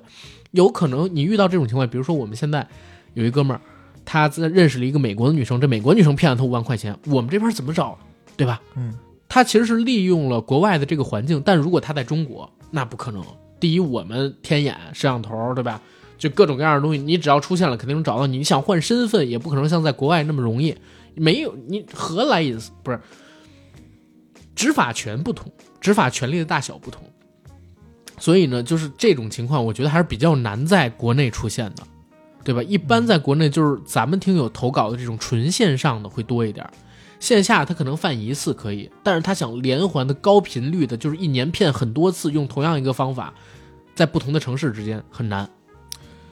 嗯，你说难是难，嗯但是我确实也听过类似于线下的这种，哦，就是受害者呢可能也是个女生嗯啊，不是可能，就受害者就是个女生，嗯，但这个我得美化美化啊，不想给懂懂懂。啊就不想给别人听出来啊，嗯，大体意思也就是。这女孩子大概也是三十多岁，嗯。啊，在呃国内的某个大城市，独自的飘着啊，嗯一直想着心要有一个牢固的、成熟的港湾去停靠，嗯。所以呢，她也是遍尝百草啊，然后也试尽了天下间的这种 A P P 啊，最后在一款叫他说的 A P P 上啊。呃，他说这个我们最后在某一款 A P P 上，哎，嗯忽然发现有一个人跟他 match 上了。嗯这个人呢，一切履历都特别的好，而且呢，好像也是个高富帅，不仅是高富帅，还是富二代。马上他们两个就从线上转到了线下，嗯嗯线下一打眼儿，哎，王八瞅绿豆对上眼儿了，嗯迅速的就开展了恋爱关系。那段时间，他们谈恋爱的时候，可以说是一时无两，羡煞旁人。周围的他那些好姐妹啊什么的，都觉得，哎呦，他真的是运气好太，幸福了，太幸福了，怎么就给他掉了个金龟婿啊？那但是在这一个故事外围的一些人呢，可能跳脱出这个故事，尤其是跳脱出这些嗯代驾女生的这种羡慕心理去看，嗯，我指的是某一些男生，他可能就会觉得说，这个有一点蹊跷，就是你在想，那个富二代，那个所谓身份身家都很不寻常的一个成功人士，年纪又轻，就没有比就是当时那些人大多少，对吧？已经积累了这样的一个社会财富，嗯嗯。那势必是已经看越越避了，就是社会上能碰到的很多优质女青年，那怎么就会偏偏选中了这个女生呢？嗯，倒不是说这个女生不好，只是说她如果是真的被选中的话，那也确实是运气太好了点儿，是对吧？那 OK，可能她很幸运，但是我觉得啊，嗯，当时作为旁观者的话，会觉得有这么一丝疑惑，但是也不好意思提出来，直接说，直接说出来。嗯马上他们就从情侣关系变成了同居。嗯嗯同居以后呢，就搬进了一个大的 house 平城，嗯，你先讲啊，所有的租金呢什么的也是由这个男生嗯，来付、嗯啊，这一，切也都特别的好，对吧？也在别人眼里也确实是特别的羡慕。嗯但事情就在，嗯，因为他们这个事，就是因为因为这个呃，sorry，我想想啊啊，因为这个人呢，刚刚确立关系的时候，那确实在这个他周边的这个群体里面造成了一定的轰动嘛。但后来会发现，哎，他开始提他这另一半的次数和频率越来越少了，直到一两个月以后的某一天，他跟他周围的朋友吐露心声，他说：“你知道什么吗？我最近从这房子里面搬出来了。嗯”然后别人就问：“为什么呀？你们分手了或者怎么样？”嗯嗯他说：“不是。啊，”他发现这人好像是个骗子，骗子。什么是骗子呢？就是说最近就是最近一段开时间开始，嗯嗯嗯可能是他们已经交往了一个月以后开始，那男生就以各种各样的名目问他借钱，借钱，然后借的钱呢，其实也不太多。嗯啊，不太多的意思就是跟他们的消费水平比没有那么多，但是也有个十几二十万。嗯名义上呢是做生意资金周转，但是你在想，富二代这点钱拿不出来吗？嗯嗯嗯，对吧？但是他给他的理由都是啊，我其实我最近跟我们家里头有一些芥蒂啊，嗯我最近要自己靠自己，我之前赚的钱呢，全都是在我爸妈那儿给我管着呢，账户都把我锁了还给了一些截图啊。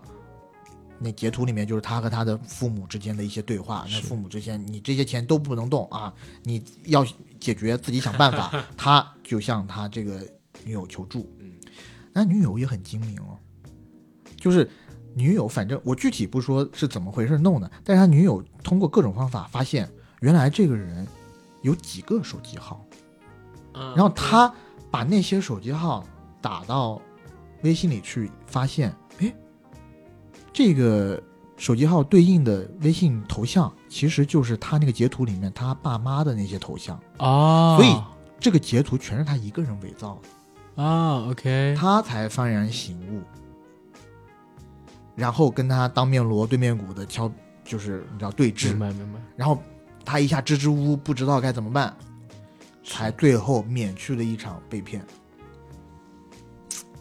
但这就是已经现实了，而且人家已经而且是投运气入了一个多月了。对，而且说实话，他这个一个是机警，一个真的是运气好。如果没发现这招的话，很可能就会被很可能，因为说实话就被骗都同居了，对到同居阶段的时候，你你可能人家给你借点钱，你觉得很正常，或者说你也会帮，对不对？而且你觉得他这个选取的钱金额非常的巧妙，因为如果特别大的话，嗯大到几十万甚至对要到一百万的时候，像这个年龄段的女生，其实很难一下子拿出来。十就十几二十万这样一个区间段，肯定是他花了很长时间去探他的底，算的，对，探他的底，他可以一下拿出来多少钱？而且是这样，你之前伪造的那个身份，你如果真的是借几千一万，这个东西呢跟你人设也不也不符，对吧？十几二十万中等大小，找朋友借吧，可能你会说怕朋友你觉得丢人，对对吧也？怕也有有理由说，哎，我不想欠别人一个人情。对，然后我临时手里边拿，确实也拿不出来，我手里边可能就几万块钱，对吧？现在被限制嘛，但是你可能有，你是我女朋友，她这肯定是算过的一笔数，很惊险，很惊险。差一丢丢。其实我有的时候一直在想，人生啊，就是不断的选择题。有的时候你不断的选对了答案，你呢就能避掉很多会遇到的风险跟错误。有的时候呢，你也是选对了一些答案，所以没有行差踏错。你知道，在我的人生当中，也有过一些机会就能行差踏错，做下一些错事儿了。你知道吗啊，？是吗？也有白富美选选择你可能我自己尝过去尝试过去追白富美，哦。嗯，然后呢？结果呢？结果就不录进去了。就是对就是那嗯他那就证明了这个结果就证明了她是一个真正的白富美。那如果要问，算了，这如果是骗子的话，他就会选择你了。为什么你会觉得他没有选择我呢？哦啊，哦，确实他可能是选择你了，可能是食髓知味之后觉得不适合呀，嗯好，对吧？Maybe，对吧我觉得你非常的逞强，很勇敢 啊。我操，真惊了。好吧，好吧。总之，今天因为我跟 AD 也分享了一些故事吧，有我们俩自己身边遇到的，然后也有我们听友投稿，然后也给大家推荐了这个叫做《Tinder 诈骗王》的纪录片。嗯，我们觉得其实今天的内容还是相对比较有意思的，但是我希望大家不要仅仅把它当成一个有意思的节目去听。而是真的可以通过我们听友分享来的这些故事，还有我们讲的这个片子，以及自己分享的这些经历跟看法，对这种陌生的荷尔蒙软件上的社交，或者说就在日常的生活当中多一个心眼儿。嗯咱不能说是对所有人都有坏心眼儿，但是防人之心不可无，是老祖宗就留下来的一个理儿。我觉得大家千万要记住这句话，否则很有可能你怀揣着善心对所有的人。不加以提防，自己就成了上当受骗的那一个。不是每个人都是王宝强是傻根儿，对吧？有什么王勃之类的在旁边保护他，大多数情况下，很多人都是各扫门前雪的，哪怕看到他也不会多加施以援手。我觉得，呃，我看完《听这诈骗网》以后，然后嗯在豆瓣上看到一条网友的这个评论，咋说的？我觉得挺好的。他其实他不是评论了，他是给大家给一些短评有一些憧憬的嗯朋友提了几个醒。凭什么是你？首先哈，一王子爱上灰姑娘，霸道总裁爱上我，白富美嫁给屌丝，富家千金爱上穷小姐的，呃，富家千金爱上穷小伙的故事，可能大概率只存在于迪士尼的童话里、偶像剧里。真实生活中真的不是这样的，哪怕以上的这些故事真的存在，也是概率极小的事情，万分之一、十万分之一。这些好事大概率轮不到大家的头上、嗯啊。然后第二个呢，就是，哎，这朋友有点深度啊。他说，国内有本书，说是富二代群体调查实录，叫《中国富二代调查报告》。当然，这个我们没有论证过啊。嗯他说，据这份报告显示，从婚姻状况看，富二代的已婚比例是比较高的，高达百分之四十六点四，其中婚姻自主的比例只有百分之二十四点七。在门当户对的问题上，听从父母标准的的比例高达百分之九十以上。也就是说，我们一直常常常说的，或者是我们老祖宗留下来的门当户对非常重要。你要是真的在这种社交软件里面想找一个可以跟你走共伴一生的人，嗯，我觉得可能你是不是也得对自己的一个情况，或者是嗯。有一个基础的认识，或者一个有一个比较清醒的认识吧。富二代基本上还是会想要去找一些富二代的，对，或者富二代哪怕自己不希望，家里大半部分也是这么希望。对，但就是他讲的第三个就比较现实了，就是说现实生活中的富二代，大部分人的婚姻都是用来交易的，先选家庭背景，再看个人啊什么的。呃，我觉得他第一句话讲的有点偏激了，就是用来交易的这个，我觉得不一定。但是我所认识的。就是所谓的富二代，富二代不，我们在这里不是个贬义词啊，就是确实是家里因为父母很有成就，嗯，确实是家庭条件、生活条件非常好的人，嗯，那他第一选择的肯定是也要看对方的这个水准，对吧？除非你自己个人非常非常非常优秀，嗯，但是嗯，我相信如果非常非常优秀的话，你其实凭你自己的实力，在现实生活中是嗯不愁找伴侣的，嗯。呃，如果你的对聊天对象是一个所谓的富二代或者是怎么样的话，他的爸爸妈妈是有钱人，七爸七大姑八大姨三叔二大爷都是有钱人，富二代的朋友也是有钱人，对吧？发小也是有钱人，那他遇到问题了，为什么要向你借？嗯，为什么不向别人借？所以这个其实是引出我之前就前一个月前跟你讲的一个事儿，其实可能还不到一个月吧。就我有一天晚上不是给你突然打了个电话，说我有一个。一年都不会联系到一次的一个认识的人，突然要问我借钱，其实借的也不多，也就几万块钱。是，我当时呢在参加一个饭局，我本来就想说，行行行，没问题，你把卡号给我，我之后就给你。嗯嗯嗯。但后来呢，我也是想一下，我就觉得有点奇怪，因为这几万块钱你还不至于向我借，我知就我知道的，他有一些关系很好的朋友，你应该问他们借才对啊，对吧？而且是更直接。然后我就找了一个跟他关系很好的朋友，也跟我关系很好的，我打电话问一句。我一接起来电话，别人就问：“哎，什么事儿啊？”说我就问：“哎，那个最近谁谁谁有没有跟你联系过？”我还没有讲什么事儿，别人就跟我说了：“他是不是问你借钱？”嗯，我说：“呃，是出了什么事儿吗？”我那朋那个朋友呢，还是非常讲义气的啊，也真的帮，也真他也真的把这个问我借钱的朋友当时。当做他自己的一个好兄弟，他说：“嗯，一我可以跟你讲，他肯定是遇到难处了。嗯，二呢，我也劝你，你为了省事儿，你别借他钱了，因为你如果借他钱的话，他有可能还不上。咱也别为了借这这点钱破坏了这个交情什么的。嗯，我听他这么讲，我大概就心里明白了，对吧？嗯，他肯定是他自己最 close 的这个圈子里头已经全部借了一遍了。”而且是已经再也借不出来钱了，那才问外面的人借。现在这个地步呢，已经接近于拆东墙补西墙。那你的钱借过去，就比如说他问我借，可能很有可能也是要还别人的钱。那他的那还我的钱，他再从哪儿来？他又得问别别人借，对吧？也是拆东墙补西墙，直到有一天可能家里边东窗事发，发现了。但是有可能东窗事发的那天，家里边都不一定扛得住哦。没错。对吧？而且我觉得哈，就是我们刚刚讲了这么多杀猪盘的案例，大部分全都是呃理财、投资什么的。对。但还有一个，就是我觉得这个有可能会发生在好朋友之间或者好哥们儿之间，就带你去网络赌博、赌球啊，或者说告诉你拉你去做投资。对，类似，类似，但我是觉得网络赌博、网络赌球这些，就更容易从一些游戏平台啊什么地方认识的这些臭味相同的朋友里面弄出来。如果大家都喜欢踢球的话，哎，你一言我一语，很很很很很投机。